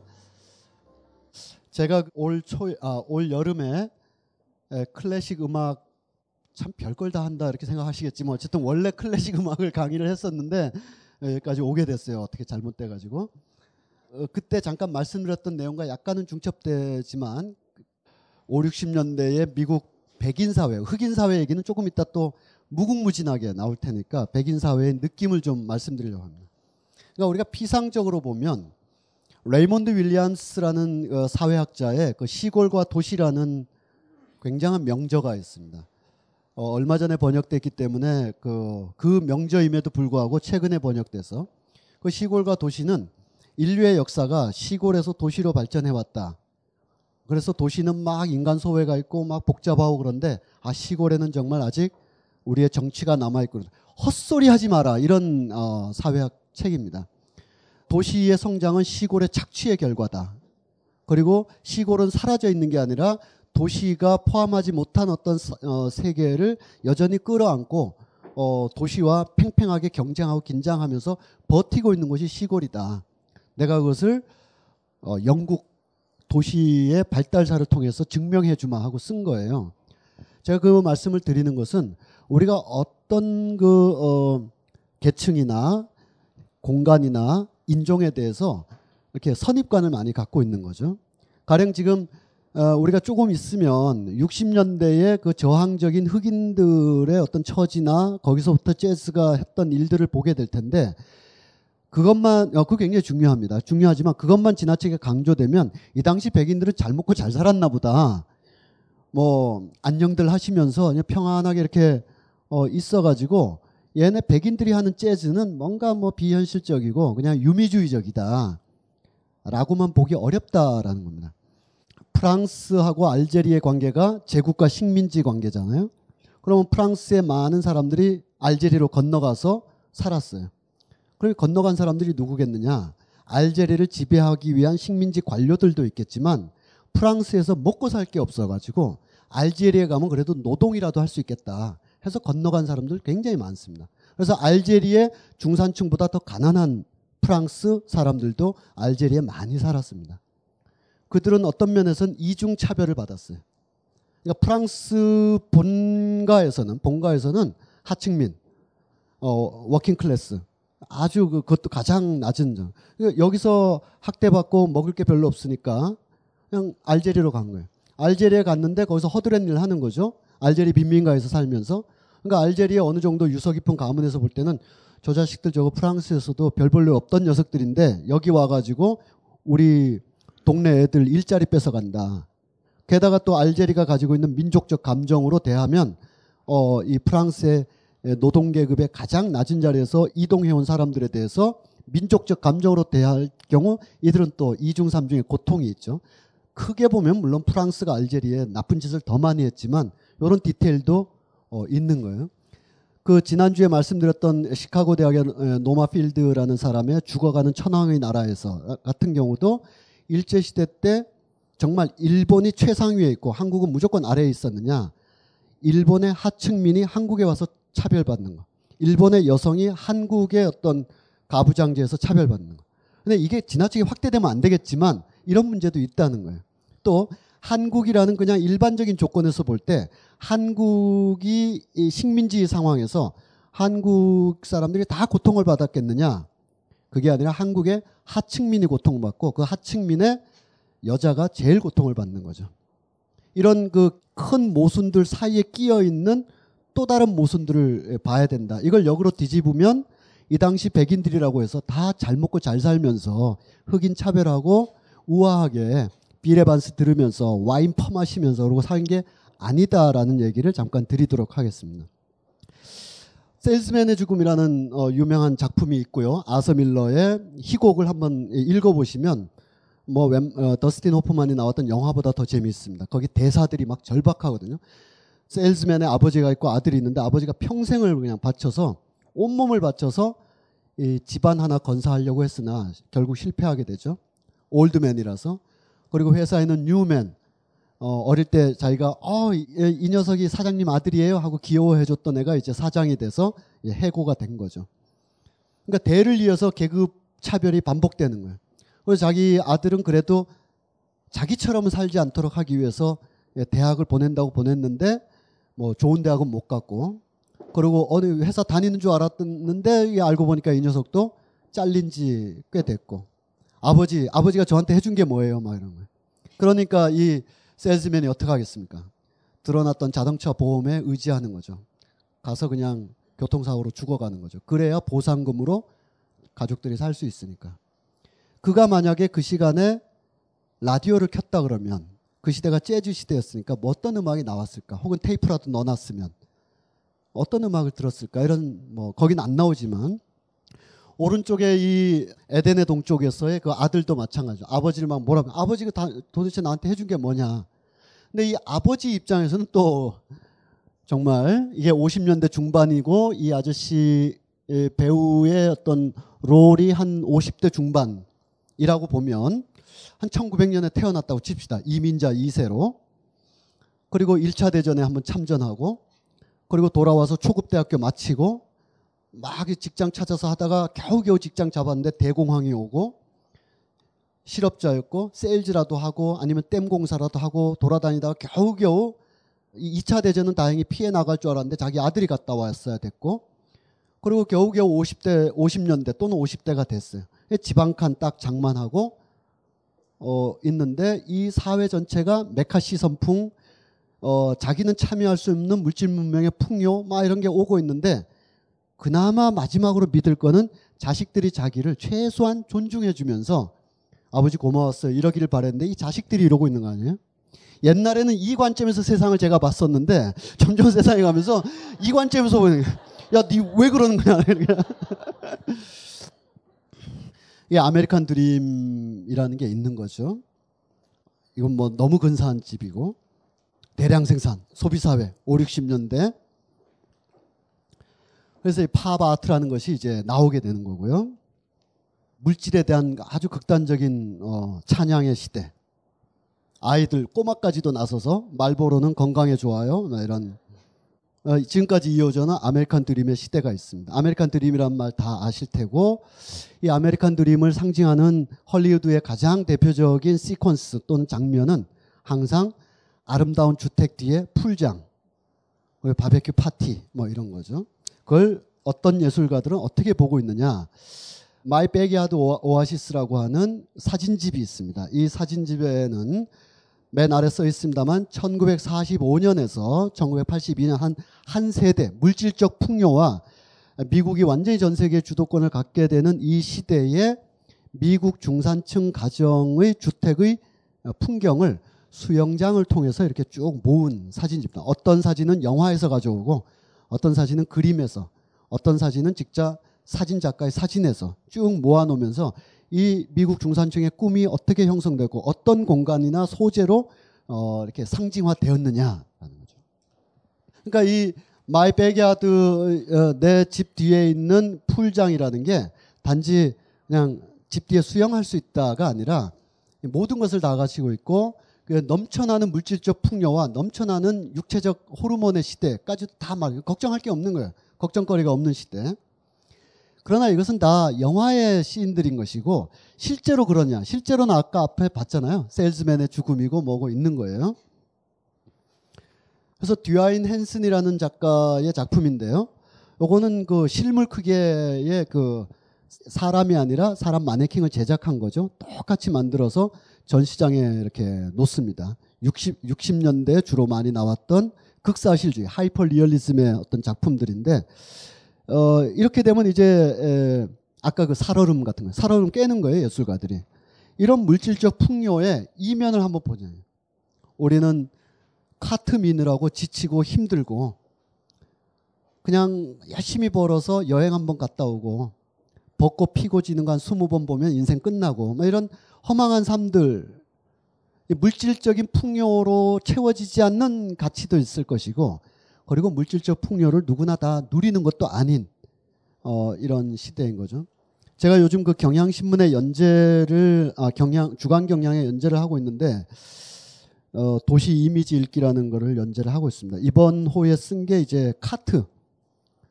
우리가 이 카트를 밀 때 한 95년도 내외에 이마트나 이런 것이 처음 생겨서 그때 애 여기다 태우고 막 밀 때의 그 어떤 충족감 이런 거 있으셨죠? 없, 연배에 따라서. 그러나 지금은 이마트 가기가 겁나죠. 카트를 채우면 채울수록 얼마 안 채운 것 같은데 막 20만 원 계산 나오고 막 이러면 이 카트가 가지고 오는 불안감이 있는 거죠. 이렇게 옛날에는 어, 이렇게 채울수록 재미있었는데 뭐 얼마 산 것도 아닌데 막 가득 채워져 있고 낱개 단위로 살 수가 없는 과대 포장 질소를 샀는데 과자를 주는 이런 과대 포장이라서 뭐 집에 가서 뜯어보면 별 것도 없는데 막, 막 20만 원씩 결제하고 와야 되고 이런 물질적 풍요에서 피로에 지친 백인들도 얼마든지 있는 거죠.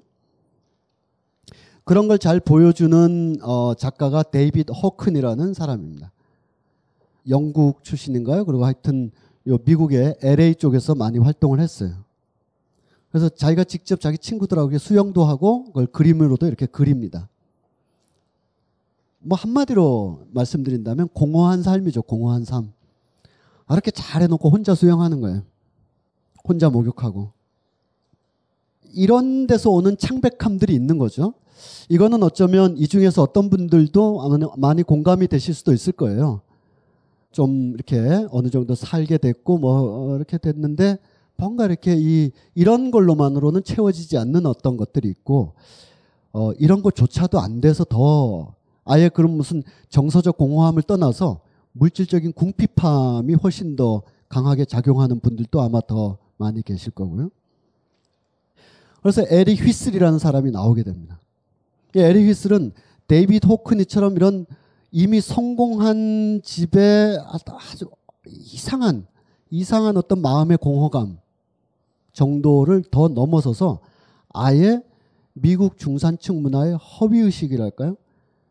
아주 극단적으로 그리기 시작하는 거죠. 아마 이 그림의 느낌만 보셔도 음, 에릭 피슬이라는 작가가 이런 그림을 통해서 미국 중산층 문화의 어떤 과잉성, 과잉된 어떤 욕망들의 허위의식, 어, 바늘, 바늘 끝만한 걸로 톡 건드리기만 해도 그냥 한순간에 무너질 것만 같은 어, 그런 세계를 아마 보고 이게 남의 얘기가 아니죠. 대체로 뭐 이렇게 에, 사시는 분들도 아, 이렇게까지 사시는 분은 없겠지만 네. 그리고 어느 사진 작가가 찍은 롱테일 차들에 대한 인상. 요건 90년대 이후의 사진이긴 합니다만 이게 60년대 미국의 자동차 문화의 꿈이었죠. 차 뒤가 아주 길게 이 드럼통으로 석유를 부어가면서 달리면 되는. 그래서 이런 꿈들이 다 두 가지 측면에서 하나는 정서적인 공허함, 하나는 이런 것조차도 붕괴될 수도 있는 실제로 많이 붕괴돼 버린 그런 걸 찍고 있습니다. 빌 에반스의 작품이 이런 것과 직선으로 연결되어 있지는 않습니다. 그러나 누군가가 빌 에반스를 좋아한다면 이런 두 가지 어떤 이유와 연관이 되어 있기 때문에 듣는 건데 그걸 가장 더 어, 적절하게 보여주는 사람은 바로 챗 베이커라는 백인 아티스트입니다. 어, 제가 어느 대학에서 강의하면서 이 사진에 대해서 학생들한테 설명해봐라. 밑에 정보 없이. 그랬더니 거의 대부분 다 노숙자 얘기를 하더라고요. 어, 쨌든 뭐, 예, 빌, 아, 챗 베이커는 나중에 좀, 아, 인생이 좀, 브루스 웨버라는 사진작가가 어, 챗 베이커의 그동안에 같이 오랫동안 사진도 찍었고 후반기에 사진도 많이 찍었습니다. 후반기로 갈수록 챗 베이커는 이렇게 거의 폐인처럼 돼버렸는데 50대 때는 그러지 않았습니다. 거의 재즈계의 제임스 딘이었고요. 특히 백인이었기 때문에 미국에서도 굉장히 뭐 음, 부담 없이 자기가 활동할 수 있었고 LA나 샌프란시스코 이런 데서 어, 벌어진 웨스트 코스트 재즈라고 하는 그 예, 샌프란시스코나 LA의 백인들 재즈에서는 굉장히 데이브 브루벡, 폴 데스몬드, 챗 베이커 이런 사람들은 어, 흑인 재즈에서 오는 그 땀방울, 어, 땀 냄새, 막 이런 것이 없는 아주 정제된 맑은 그런 어, 곡들이기 때문에 백인들이 나쁘다는 뜻이 아니라 왠지 이렇게 잘 안 와닿았었는데 어, 이런 음악은 우리도 누릴 만한 어, 재즈인들 고맙다 이런 재즈까지 해줘서 그리고 유럽으로 가면 완전 유럽의 섹시 아이콘으로까지 유럽에서 발간된 음반들은 되게 이런 식으로까지 됐었어요. 아, 그랬는데 이분이 음, 인생이 참 곡절이 많았죠. 모든 사람의 인생이 다 심파이듯이 이 사람 인생도 심파로 거듭됐습니다. 거듭된 시련, 뭐 마약 중독, 재기하려고 했으나 좀 잘 안 된 거 등등. 그래서 이 사람의 음악은 계속 흔한 말로 고독하고 창백한 음으로 계속 흘러가게 됩니다. 그런데 제가 조금 전에 보여드렸던 그 어, 미술가들 또는 사진 작가들의 작업과 이 사람의 음악은 직선으로 우리가 연결하면 안 돼요. 그러나 점선으로 어, 우리가 1950년대, 60년대, 70년대 미국 백인 문화를 우리가 한번 본다 그럴 때 흑인보다 압도적이고 제3세계보다 우월한 그런 제국의 백인들도 있죠. 그렇지만 꽤 많은 백인들의 경우에는 또 이렇게 어, 자기 삶이 이 지구의 자전과 자기의 공전이 어, 지구의 공전과 자기의 자전이 엇물려 가지고 세상의 어떤 회전으로부터 이탈돼 버린 사람들도 많거든요. 그들이 재즈를 듣는다고 할 때 어, 물론 마일스 데이비스, 찰스 밍거스 아주 어, 위대하지만 몸에 탁 와닿지는 않는 거죠. 하지만 챗 베이커나 빌 에반스 음악은 자신의 상실감을 대신 불러주는 듯한 그래서 굉장히 인기가 있었던 겁니다. 여기서 주의할 것은 요 50년대 말 60년대쯤 되면 서서히 재즈는 일반적인 의미에서 추락하게 됩니다. 시장의 사이즈에서. 사람들이 어, 재즈를 안 듣고도 충분히 공감할 수 있는 다른 장르들이 더 많이 나오고 있기 때문에 굳이 재즈를 통해서 무슨 저항, 락이 하고 있거든요. 비틀스가 이미 활동하게 됐고요. 아까 제니스 조플린 이런 사람들 거의 다 등장하고 60년대 젊은 백인 대학생을 중심으로 한 student power, 버클리라든지 시카고라든지 이런 데를 중심으로 한 젊은 대학생들의 히피 문화, 어, 이런 것에서는 굳이 뭐 흑인들의 재즈까지 안 들어도 되는 거죠. 락 들으면 되니까. 또는 밥 딜런 들으면 되니까. 그리고 재즈는 가사가 대부분 없어요. 빌리 할러데이나 이런 사람들의 노래가 있긴 하지만 기본적으로는 instrumental music이기 때문에 뭔가 시대의 어떤 뭐 예를 들면 시대의 울분이나 아픔을 담는다. 담았는데 이게 트럼펫으로 담겨 있으니까 정말 담은 건가? 트럼펫 연주는 좋은데 그러나 밥 딜런의 음악은 막 가사가 있잖아요. 그러니까 그 60년대의 그 답답함이나 상실감이 어 비틀스의 가사나 밥 딜런의 가사, 우디 거슬의 가사로 충분히 공감이 되기 때문에 재즈를 통해서 안 들어도 되는 게 생겨요. 그러니까 재즈는 점점 위축되면서 지금까지 한 평균으로 보면 요즘 평균으로 보면 음반 시장 전체 음악 시장의 한 3% 정도로 아주 축소가 되는 시점이 됩니다. 어쨌든 챗 베이커의 음악을 한번 들어보도록 하죠. 그래서 어, 떤 면에서는 우리가 이 흑인성 이런 것이 우리한테 별로 없기 때문에 챗 베이커가 인기가 있는 어, 그런 까닭도 좀 있는 것 같습니다.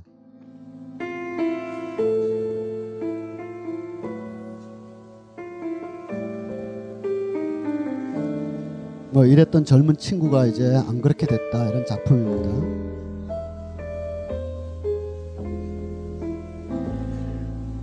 Almost blue, almost doing things we used to do.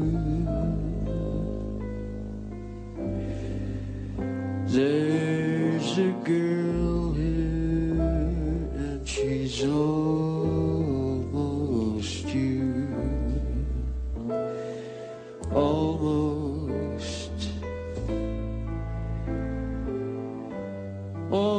things you promised with your eyes, I see in hers too. 어, 지금 화면에 보이시는 그챗 베이커 마지막 콘서트라는 게 있는데 이게 네덜란드에서 아마 했을 겁니다. 1980년대 초중반쯤인데 거의 이런 차림으로 악기 없이 그래도 어, 마지막 순간까지는 부츠 아이 멋있네요. 예. 하여간 저런 차림으로 공연장인가 하여튼 그 근처에 숙소가 있을 거 아니에요. 암스테르담에 이렇게 갔어요.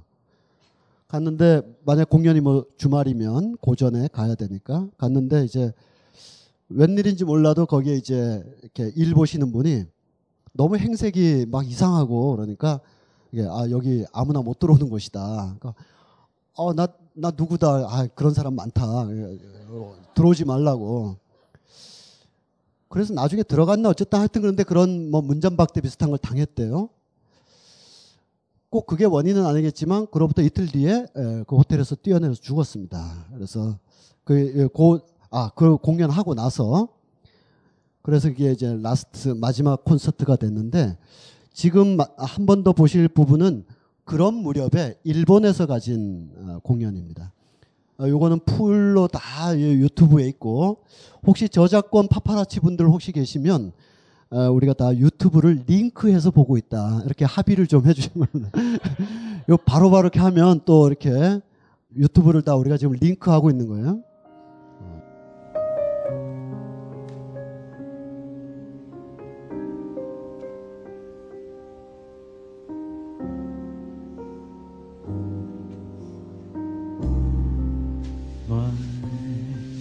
Funny Valentine,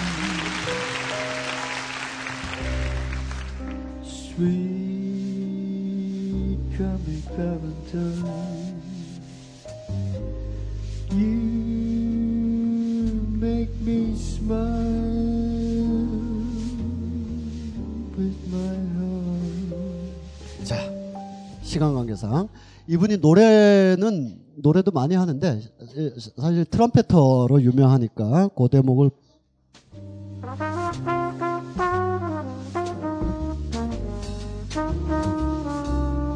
마이 퍼니 발렌타인이라고 이분의 거의 18번입니다.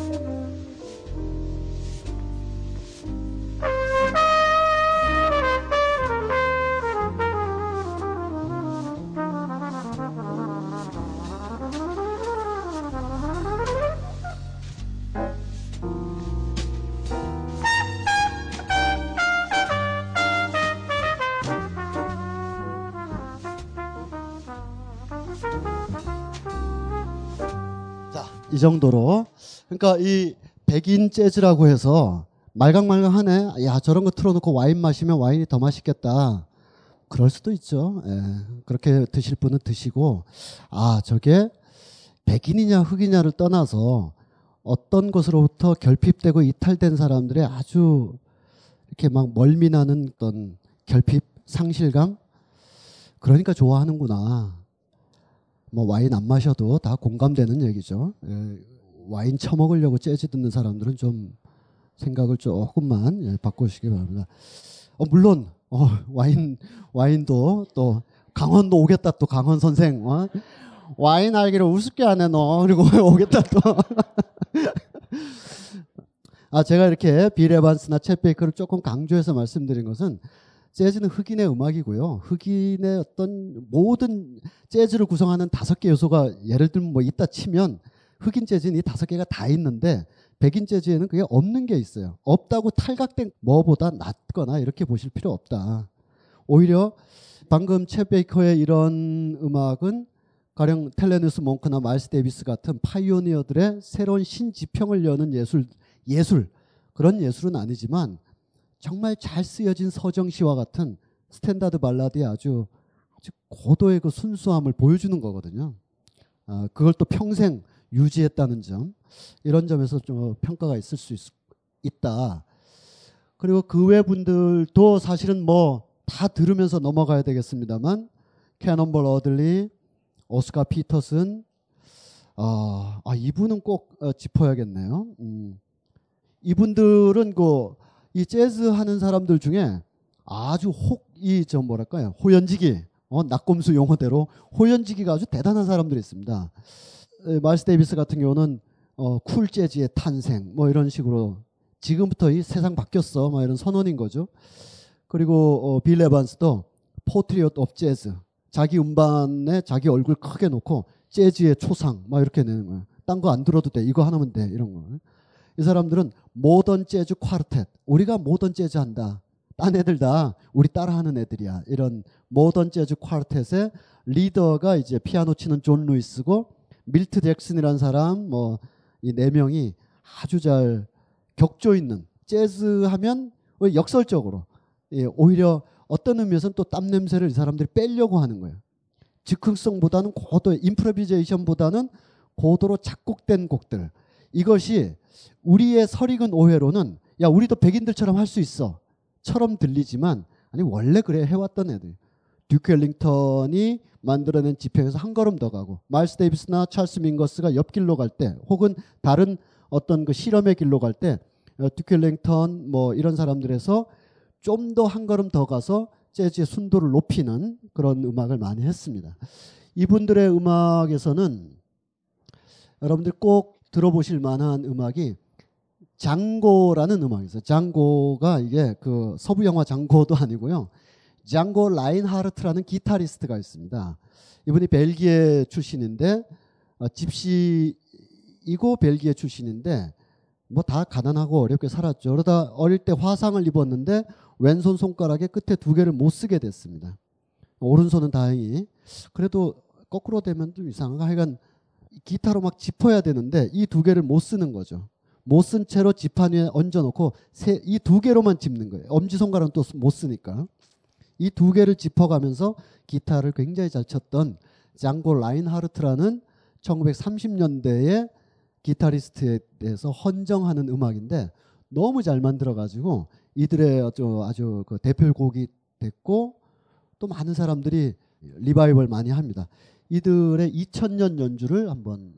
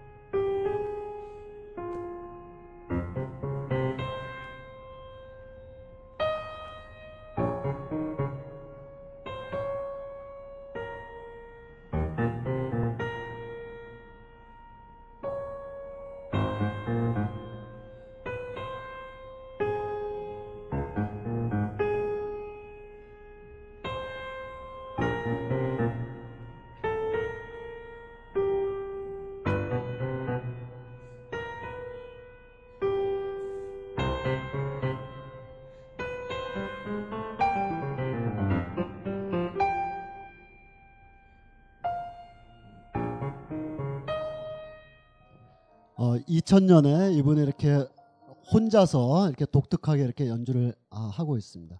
원래는 어, 원곡을 좀 들어보시면 이렇게 진행이 됩니다.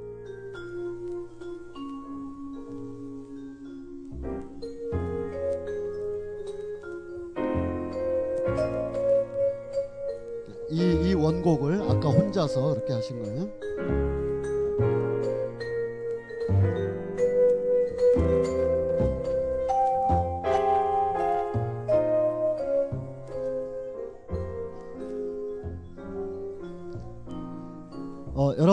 정말 추천해드리고 싶은 음반은 바로 이 음반입니다. 이 음반은 어, 재즈냐 클래식이냐 이런 걸 떠나서 어, 이 해석이라는 것이 정말 이런 차원으로 변할 수가 있구나. 존 루이스하고 같은 음, 어, 멤버들끼리 바흐의 평균율 클라비어 곡집 Prelude and 푸가 어, 이게 거의 뭐 48곡짜리죠. 한 2, 3분 평균 3분 내외의 곡이 48개가 있죠. 왜 48개냐 하면 24곡 24곡으로 이제 바흐가 작곡한 거죠. 왜 24곡이냐면 12곡 12곡으로 한 세트가 되는 겁니다. 왜 12곡이냐 하면 12분 음피, 아, 12음계이기 때문에 그렇습니다. 도레미파 솔라 시 사이에 반음 반음 반음 해서 7개 5개 더하면 12개인데 이 12개를 상행하면서 프렐류드를 치고 하행 그런 거 하여튼 12개의 곡을 어 24버전으로 이렇게 만들어내는 거죠. 그 사이사이에 에, 그것을 이제 변주하는 후가들이 또 다 24개가 들어가고 그래서 48개의 평균율 클라비오 곡집이라는 근대 피아노 및 근대 화성학의 구약 성서가 되는 걸 완성해내죠. 이걸 수많은 사람들이 자기 스타일로 재해석을 합니다. 주로 클래식 연주자들은 엄격하게 하는 거죠. 에드윈 피셔 이런 사람들 정확하게 하려고 하고 글렌 굴드 이런 사람들은 정확한 범위 내에서의 자유를 추구하면서 또 변칙을 주기도 하고 제 개인적으로는 뭐 프리드리히 굴다라는 사람의 평균율 클라비어 곡집이 제일 좋았습니다만 이 곡이 굉장히 정교한 건축물 같습니다. 48개 혹은 48개로 집을 짓긴 뭐하니까 한 4만 8천 개 정도의 음표로 된 건축물 같아요. 그 중에 뭐라도 하나 빼면 이 건축물이 붕괴될 것 같은 아주 정교한 건축 구성미를 보여주고 있습니다. 근데 눈으로 안 보여주고 귀로 보여주니까 우리가 잘 들어야 되는 거죠. 여기서 음계가 하나씩 올라갈 때마다 새로운 세계가 또 하나 또 하나 벌어지는 거죠.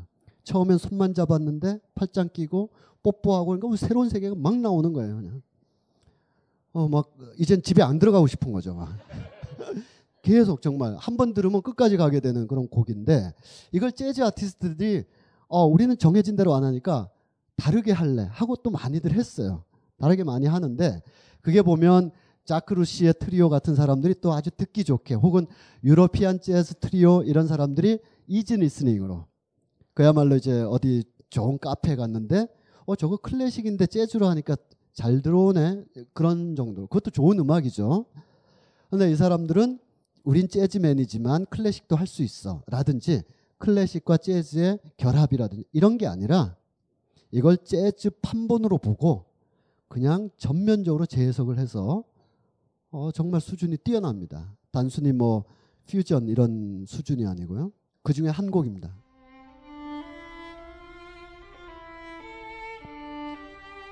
아마 피아노 어렸을 때 에, 얻어맞아가면서 쳐보신 분은 이 음계 아실 거예요.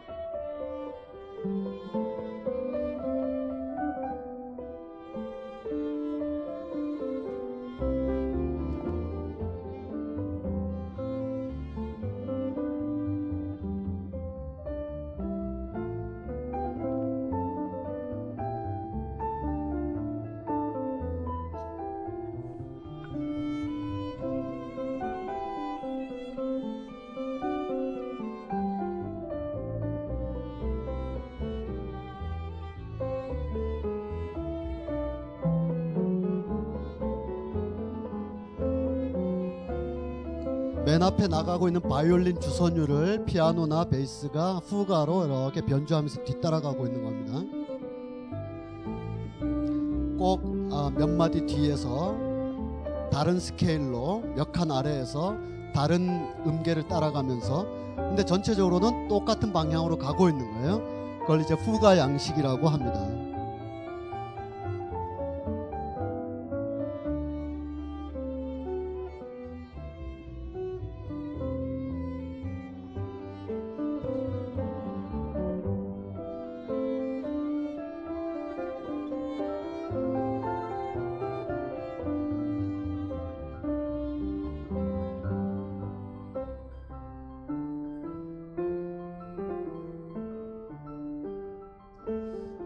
만약 바흐가 예, 환생해가지고 이 곡을 들으면 야 나는 그냥 음표를 그려놨을 뿐인데 이렇게까지 확장된다 상상도 못했다.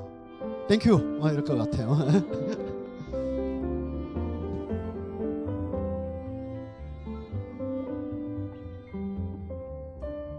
지금 그 인터넷 서점이 뭐 이렇게 있습니다. 어, 우리나라에 뭐 알리 뭐, 뭐 그런 거 있죠. 예.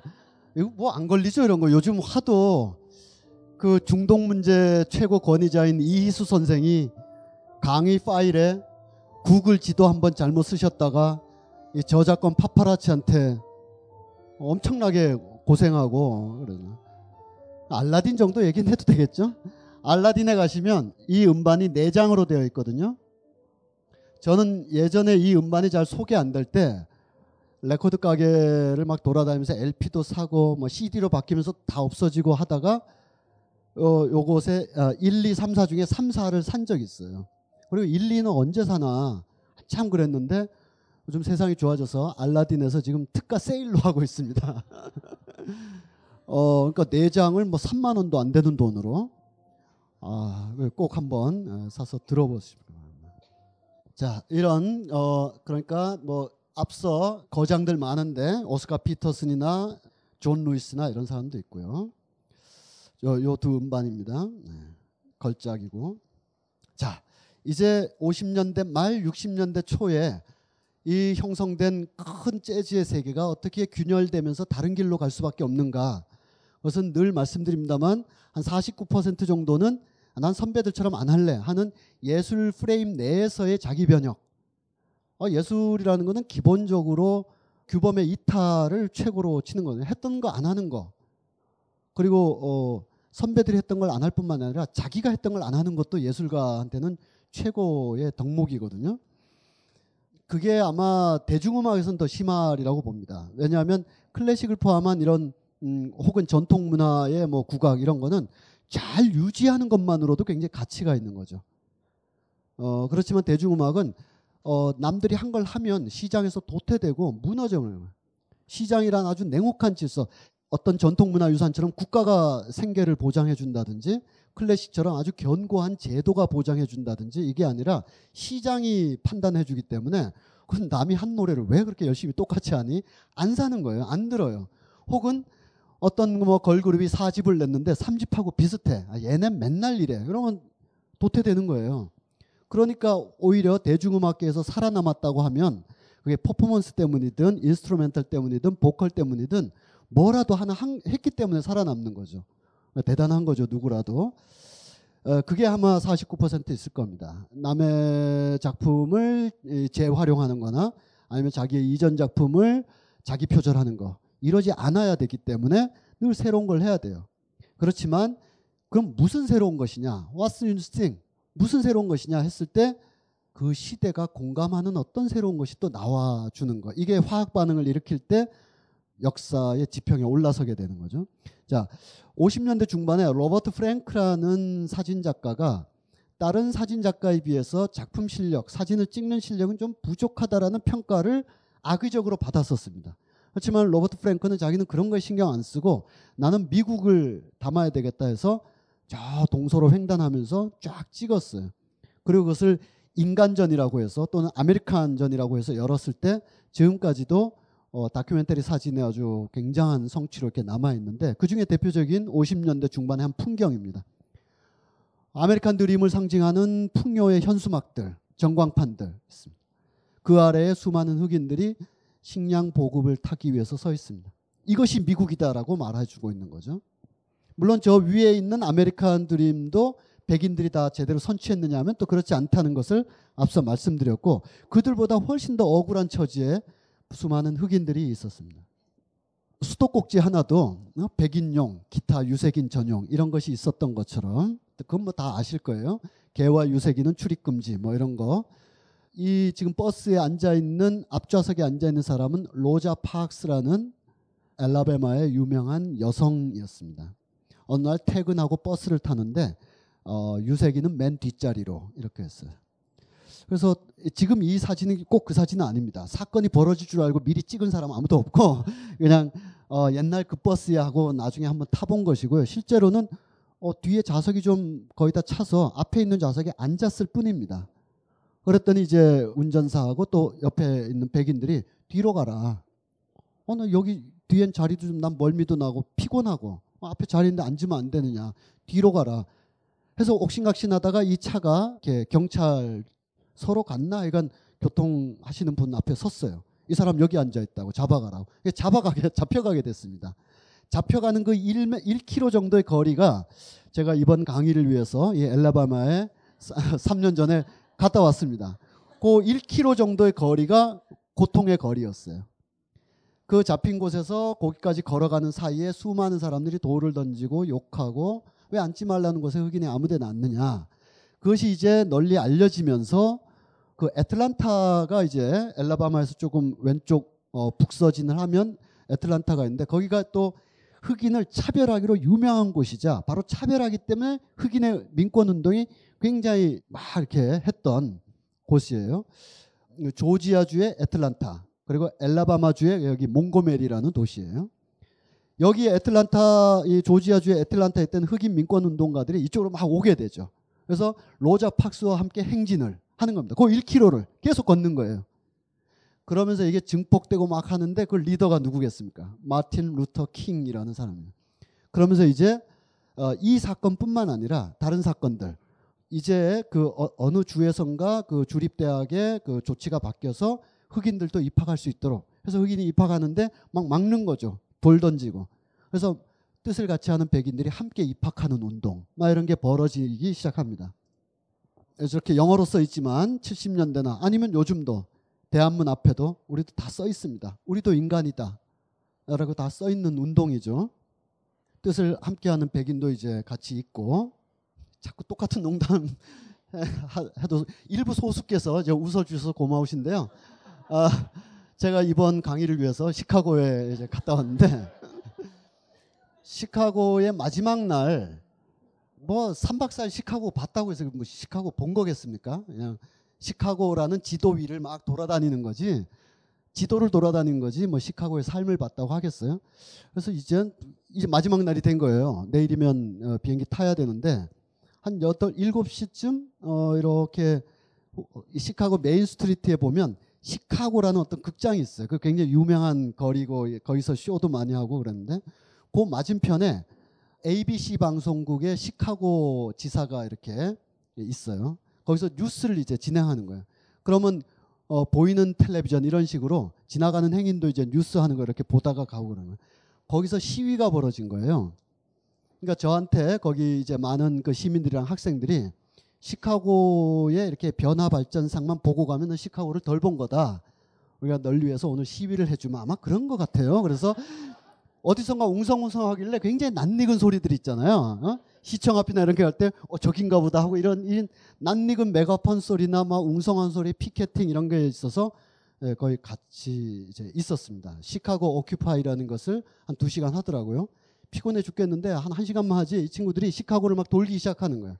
연방 센터도 가고 시카고의 상 아, 시카 미국 자본주의 문화의 상징인 어, bank 큰 은행들 American 은행 어, 시카고 지점 바로 앞에서 또 맥도날드 맥도날드 좀 억울할 것 같아요. 하여간 맥도날드 또 한복판에 사인판 위에 막 올라가고 그러면서 두 시간 이렇게 도는 걸 따라다녔는데 뭐그 어, 본질적인 얘기보다도 좀 다른 얘기를 하자면 저는 미국의 학생 운동이나 시민 운동이 굉장히 안전하게 별 먹고 살만하니까 그냥 불평불만 하는 정도로 이렇게 하는 줄 알았어요.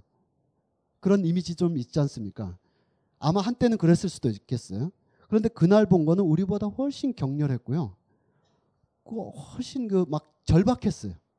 당신의 정부가 당신을 파산시키고 있다. 막 이런 사인 들고. 그래서 제가 동영상으로 다 찍었는데 다음 주에 잠깐 보여드릴게요. 왜 보여드리냐 하면 어, 내일부터 Occupy 나가자 이게 아니고요.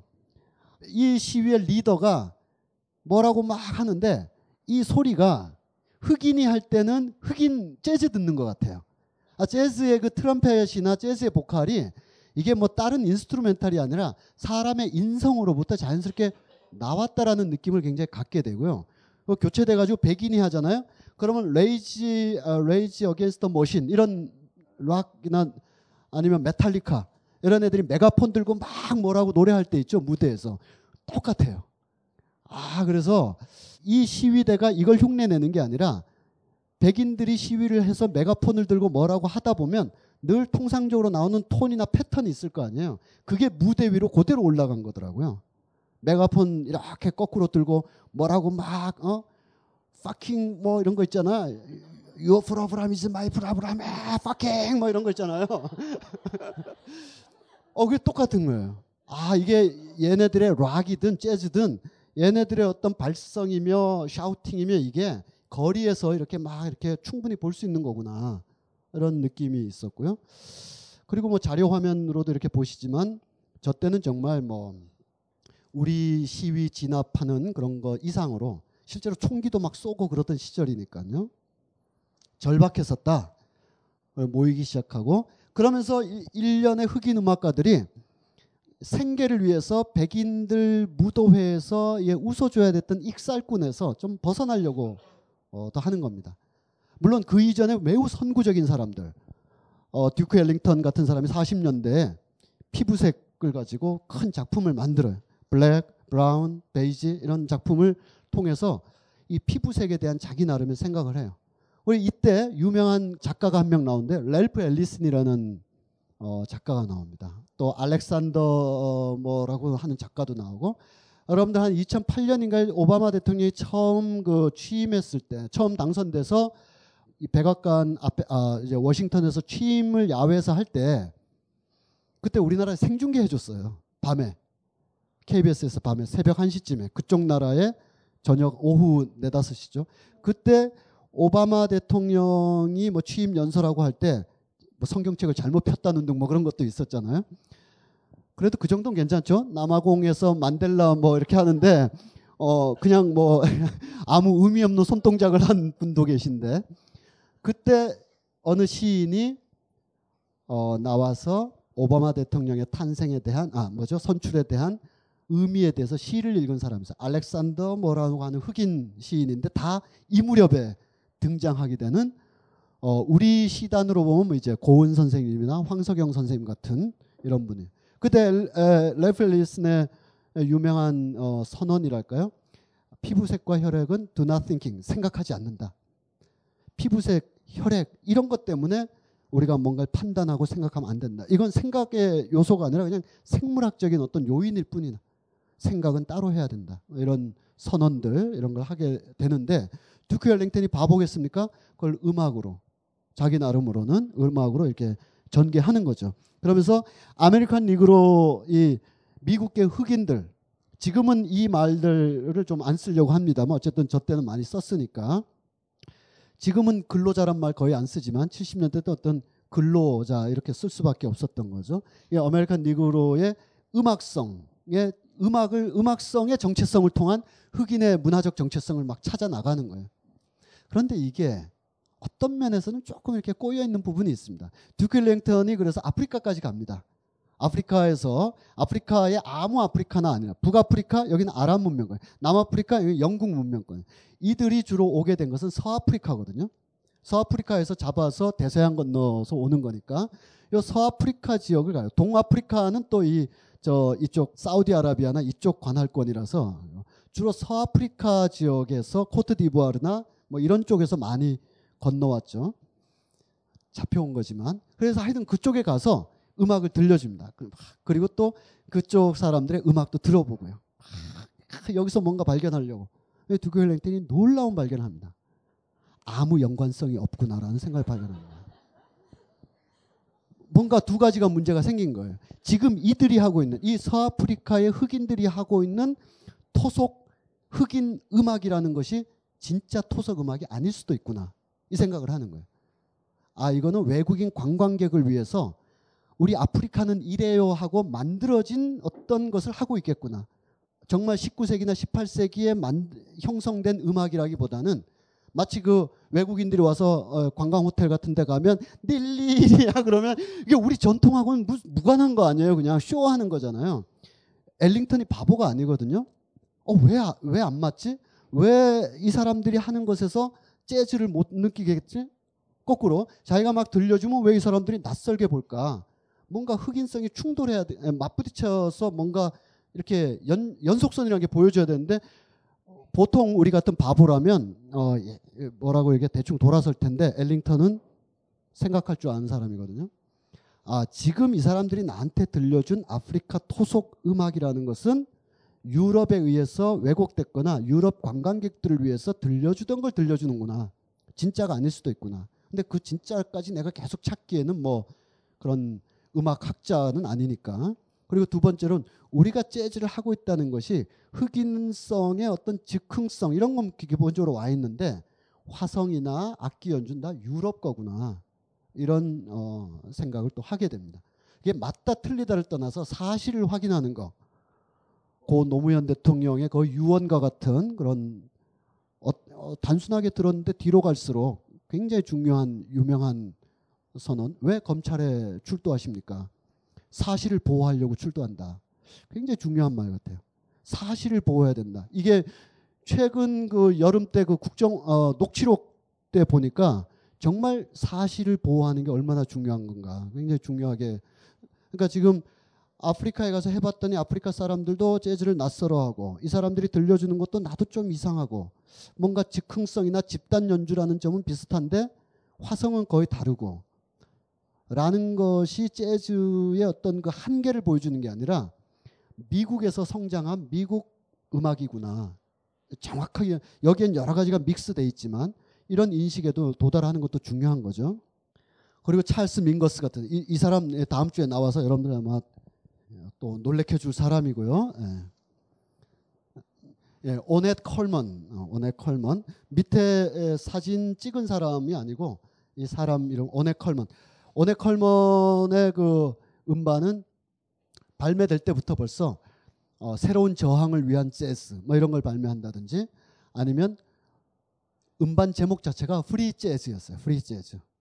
근데 요걸 그대로 번역해 가지고 자유 재즈 뭐 이렇게가 아니라 이 사람 처음 생각은 이 50년대 말까지 이 마일스 형이 쭉 해놓은 거로부터 좀 벗어나서 그런 어떤 그 이미 관습화된 정형화된 모던 재즈로부터 벗어나서 화성의 자유를 추구하겠다.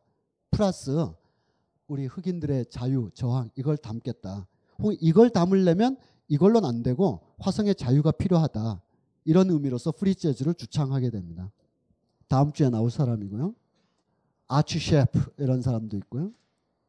그리고 백인이지만 백인이면 또 어떻습니까? 아까 그 흑인 민권 운동에 묵묵히 참석 참여해 주는 이런 사람도 있는 것처럼 찰리 헤이든 같은 사람도 나옵니다.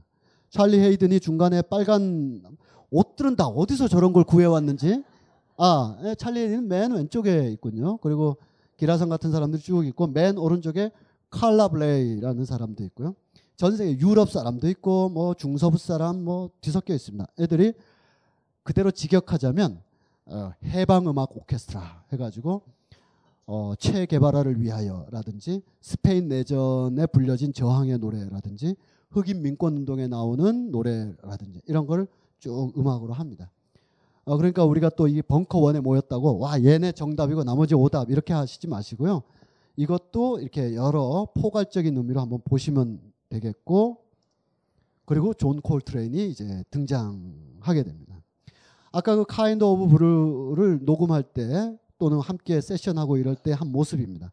저 뒤에는 마일스 데이비스가 어, 이렇게 가르쳐줘도 모르겠니? 뭐 이런 어, 어, 이렇게 하란 말이야. 정말 그랬습니다.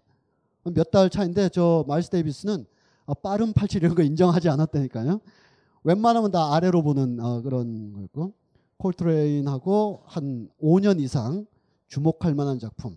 그러니까 이 사회적인 거 뭐 이런 거 다 떠나서 재즈의 최고 높은 수준을 예, 이뤄내는데 함께 쭉 해왔습니다. 해오고 나서 데이비스와 멀어지면서 이제 다른 길로 걷기 시작하는 거죠.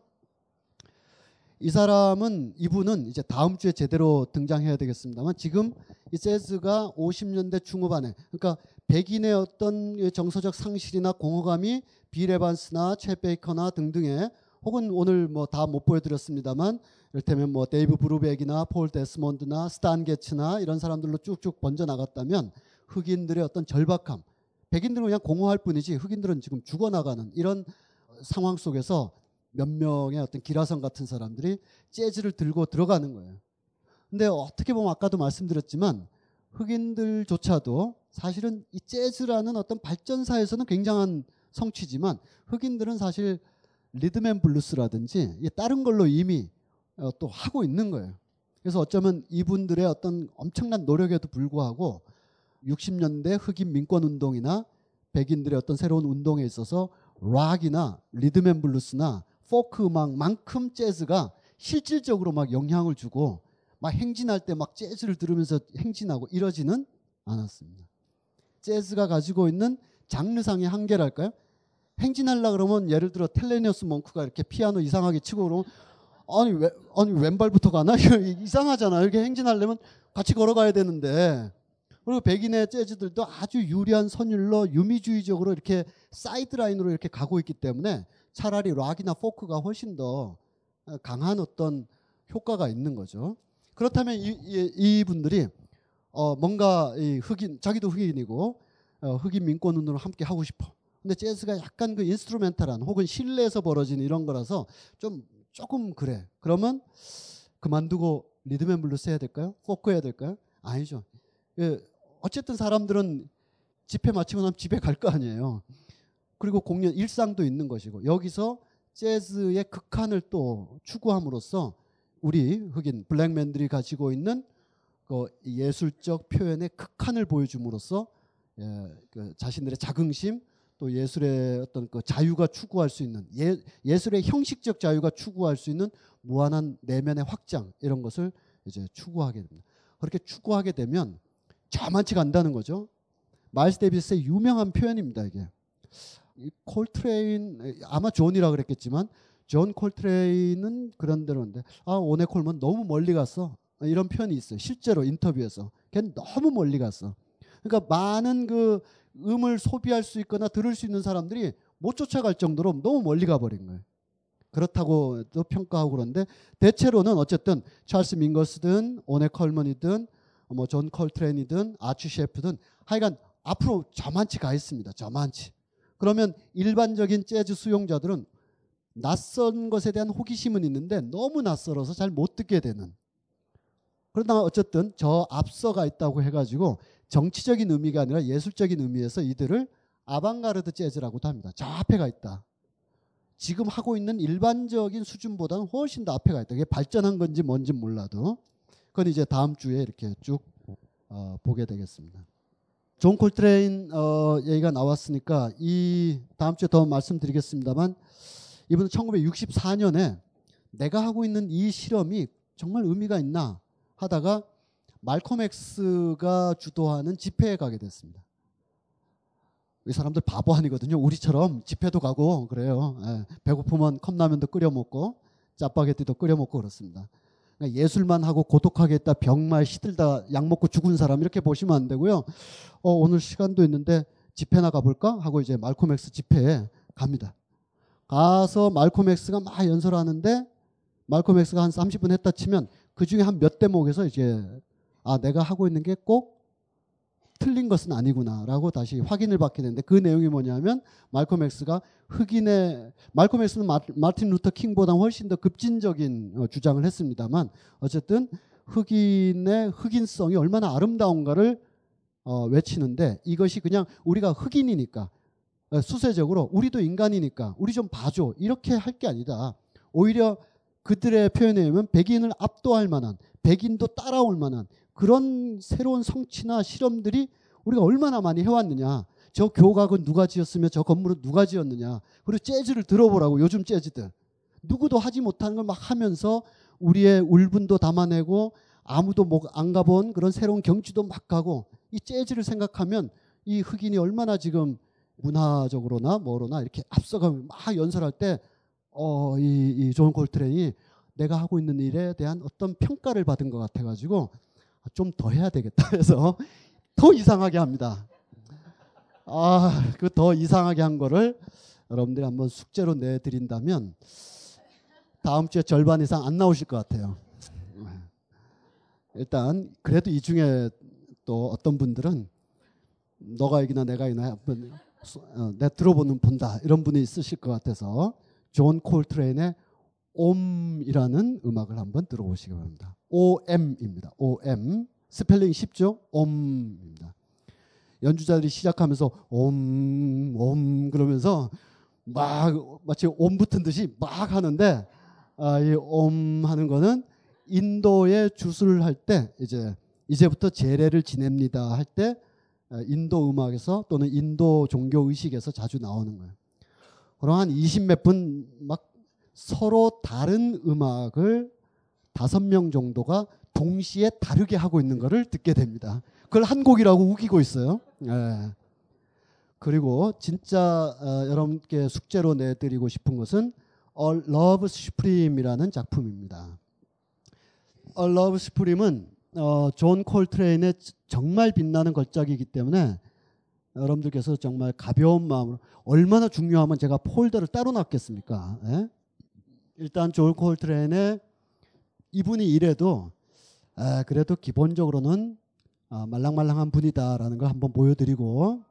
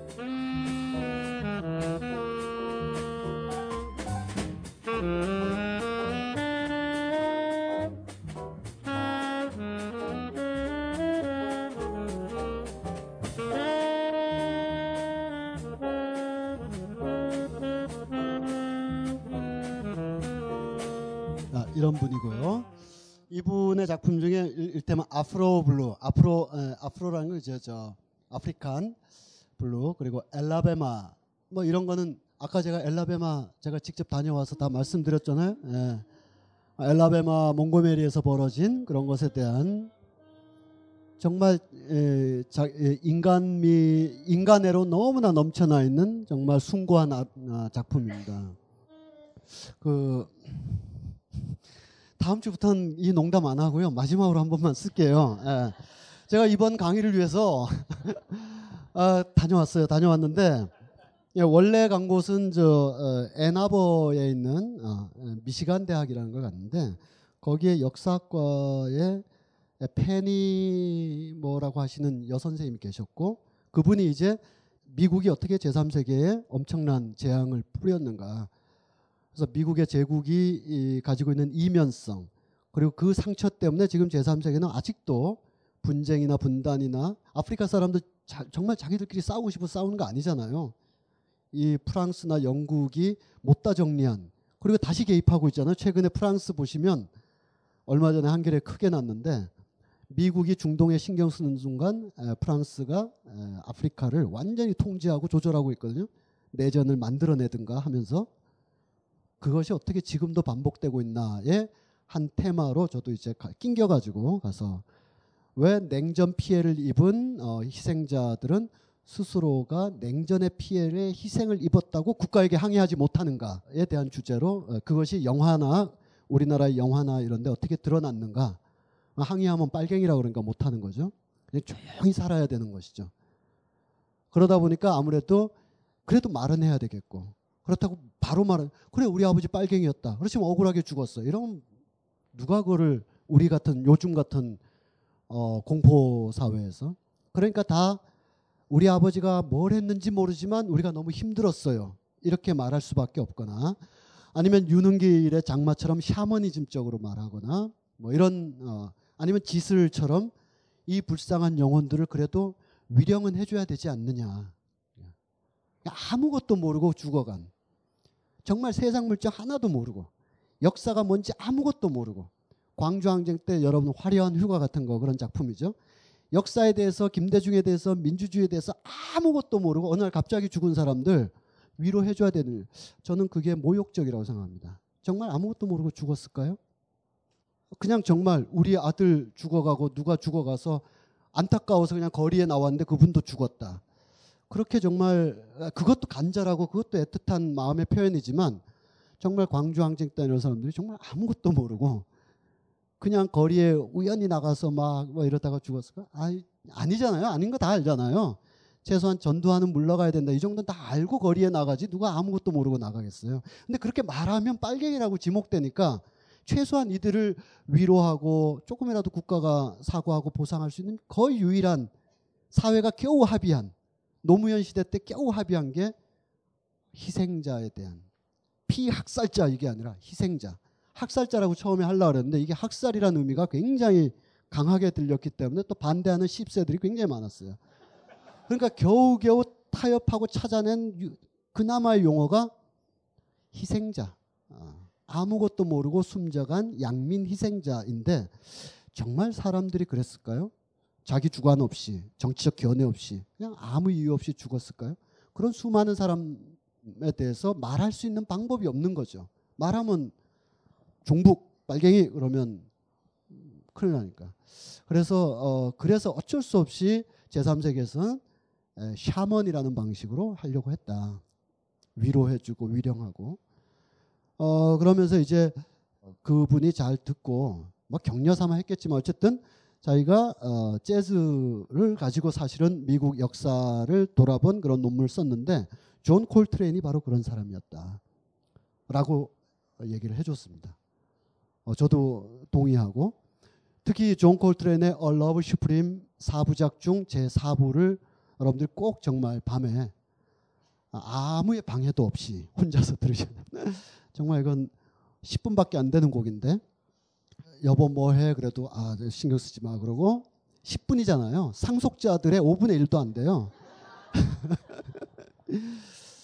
그 정도만 딱 들으시면 아 이 사람이 정말 real 샤먼이구나.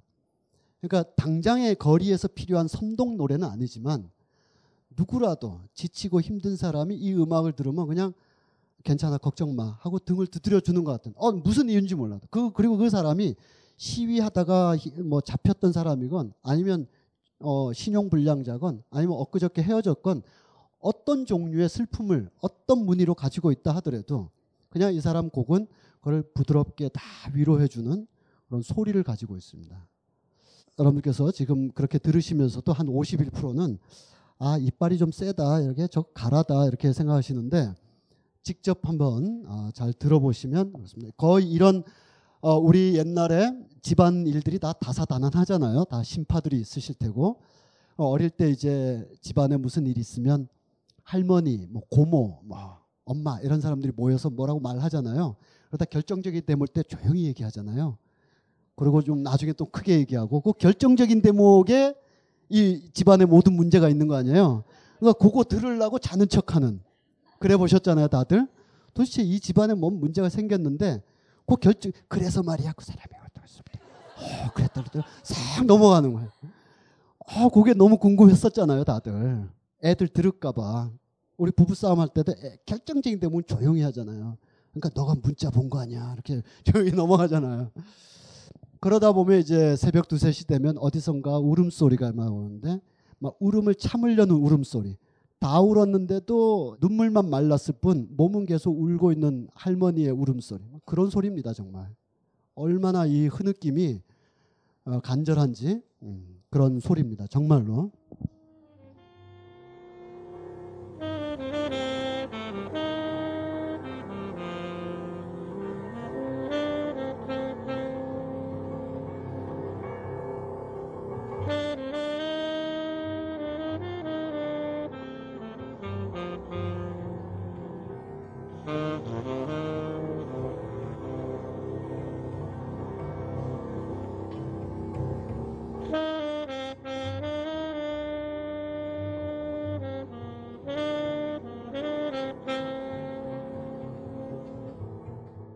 근데 이건 혼자서 들으셔야지 이렇게 여러 명이 모여가지고 아, 흐느끼나 보자. 이건 안 되는 거예요. 집에서 혼자서 아니면 집에서 좀 듣기 뭐하다 그러면 음원으로 했다가 어, 자유로 부근에 그 갓길에다 차 세워놓고 아, 막연하게 아무 이유 없이 폴 오스터의 소설 우연의 음악에 나오는 존 내시처럼 들어야 되는 거예요. 그건 또 뭐냐? 예, 찾아서 읽어서 보십시오. 예. 그거가 어, Love Supreme의 4부작입니다. 1, 2, 3, 4의 맨 마지막인데요. 음반만 보여드리도록 하겠습니다. 음악은 어, 나중에 들으시고요. 자 오늘의 마지막 곡은 어떻게 되냐면 이 숭고한 사랑 어, 꼭 들으세요. 숙제입니다. 숙제 검사하겠습니다. 7시부터 숙제 검사하겠습니다. 어느 순간 저기 서가지고 숙제했습니까? 오늘의 마지막 곡은 이 모던과 50년대 굳이 얘기하면 50년대 모던과 60년대 프리에 딱 이렇게 서 있는 한쪽 발은 모던에 있고 한쪽 발은 프리에 있어서 이, 이 흐름으로 가는데 마구 변화돼서 야 저렇게 조금만 더 가면 사람 싫어하겠다 하는 음악 그걸 한번 어, 들어보시겠습니다. 라이브고요. 어, 역시 또 유튜브로 우리가 지금 링크하고 있는 겁니다. 유튜브로 보시는데 유튜브에 보시면 굉장히 긴 존 콜트레인 라이브 60년, 61년, 65년도를 다 모아놓은 파일이 있습니다. 여기 어느 대목에 보면 My Favorite Things라는 곡을 연주하는데 이 곡은 Sound of Music의 초반부에 나오는 곡입니다. 어디에 나오냐 하면 줄리 앤드루스인가요? 그분이 이제 가정교사로 왔는데 천둥이 치죠. 그래서 큰 작은 애부터 한 명씩 들어오는 거예요. 무섭다고. 그래서 걱정하지 마 그러면서 노래 불러주죠. 라라랄라라랄라랄라 뭐 이런 노래를 쭉 같이 오시다가 지금 마지막 순간에 지금 배신 때리는 분인데 그거를 그게 예, 우리 앞부분에 들으셨던 것처럼 Mean a Thing 뭐 그런 노래나 My Funny Valentine이나 My Favorite Things나 이건 다 그냥 스탠다드 주류 그냥 팝 음악이거나 아니면 영화 음악이거나 그래요. 그걸 가지고 와서 야 니네 니들 이 곡이 한 3분짜리인데 20분 동안 들려줄게 이런 곡입니다. 그러면 이 곡들이 막 무한 연주를 하는 거예요. 그걸 보면 야 저렇게 예를 들면 학교종이 땡땡땡을 30분씩 연주하는 거예요. 아니 그 단순한 곡을 30분씩이나 근데 막 이렇게도 하고 저렇게도 하는데 계속 들어보면 결국 학교종이 땡땡땡이에요. 이 학교종이 땡땡땡을 안 벗어나면서 30분을 전혀 다른 학교종이 땡땡땡을 들려준다 이렇게 생각하시면 되겠습니다. 그게 굉장히 많은 연주들이 있는데 요 연주의 지겹기 전까지 한번 들어보도록 하겠습니다.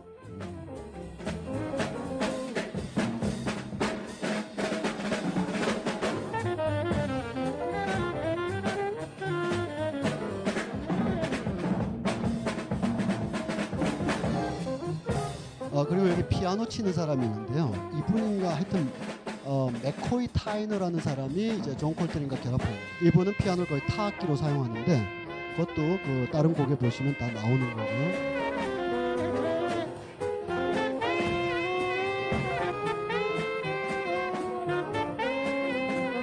Sound of Music 같죠? 예.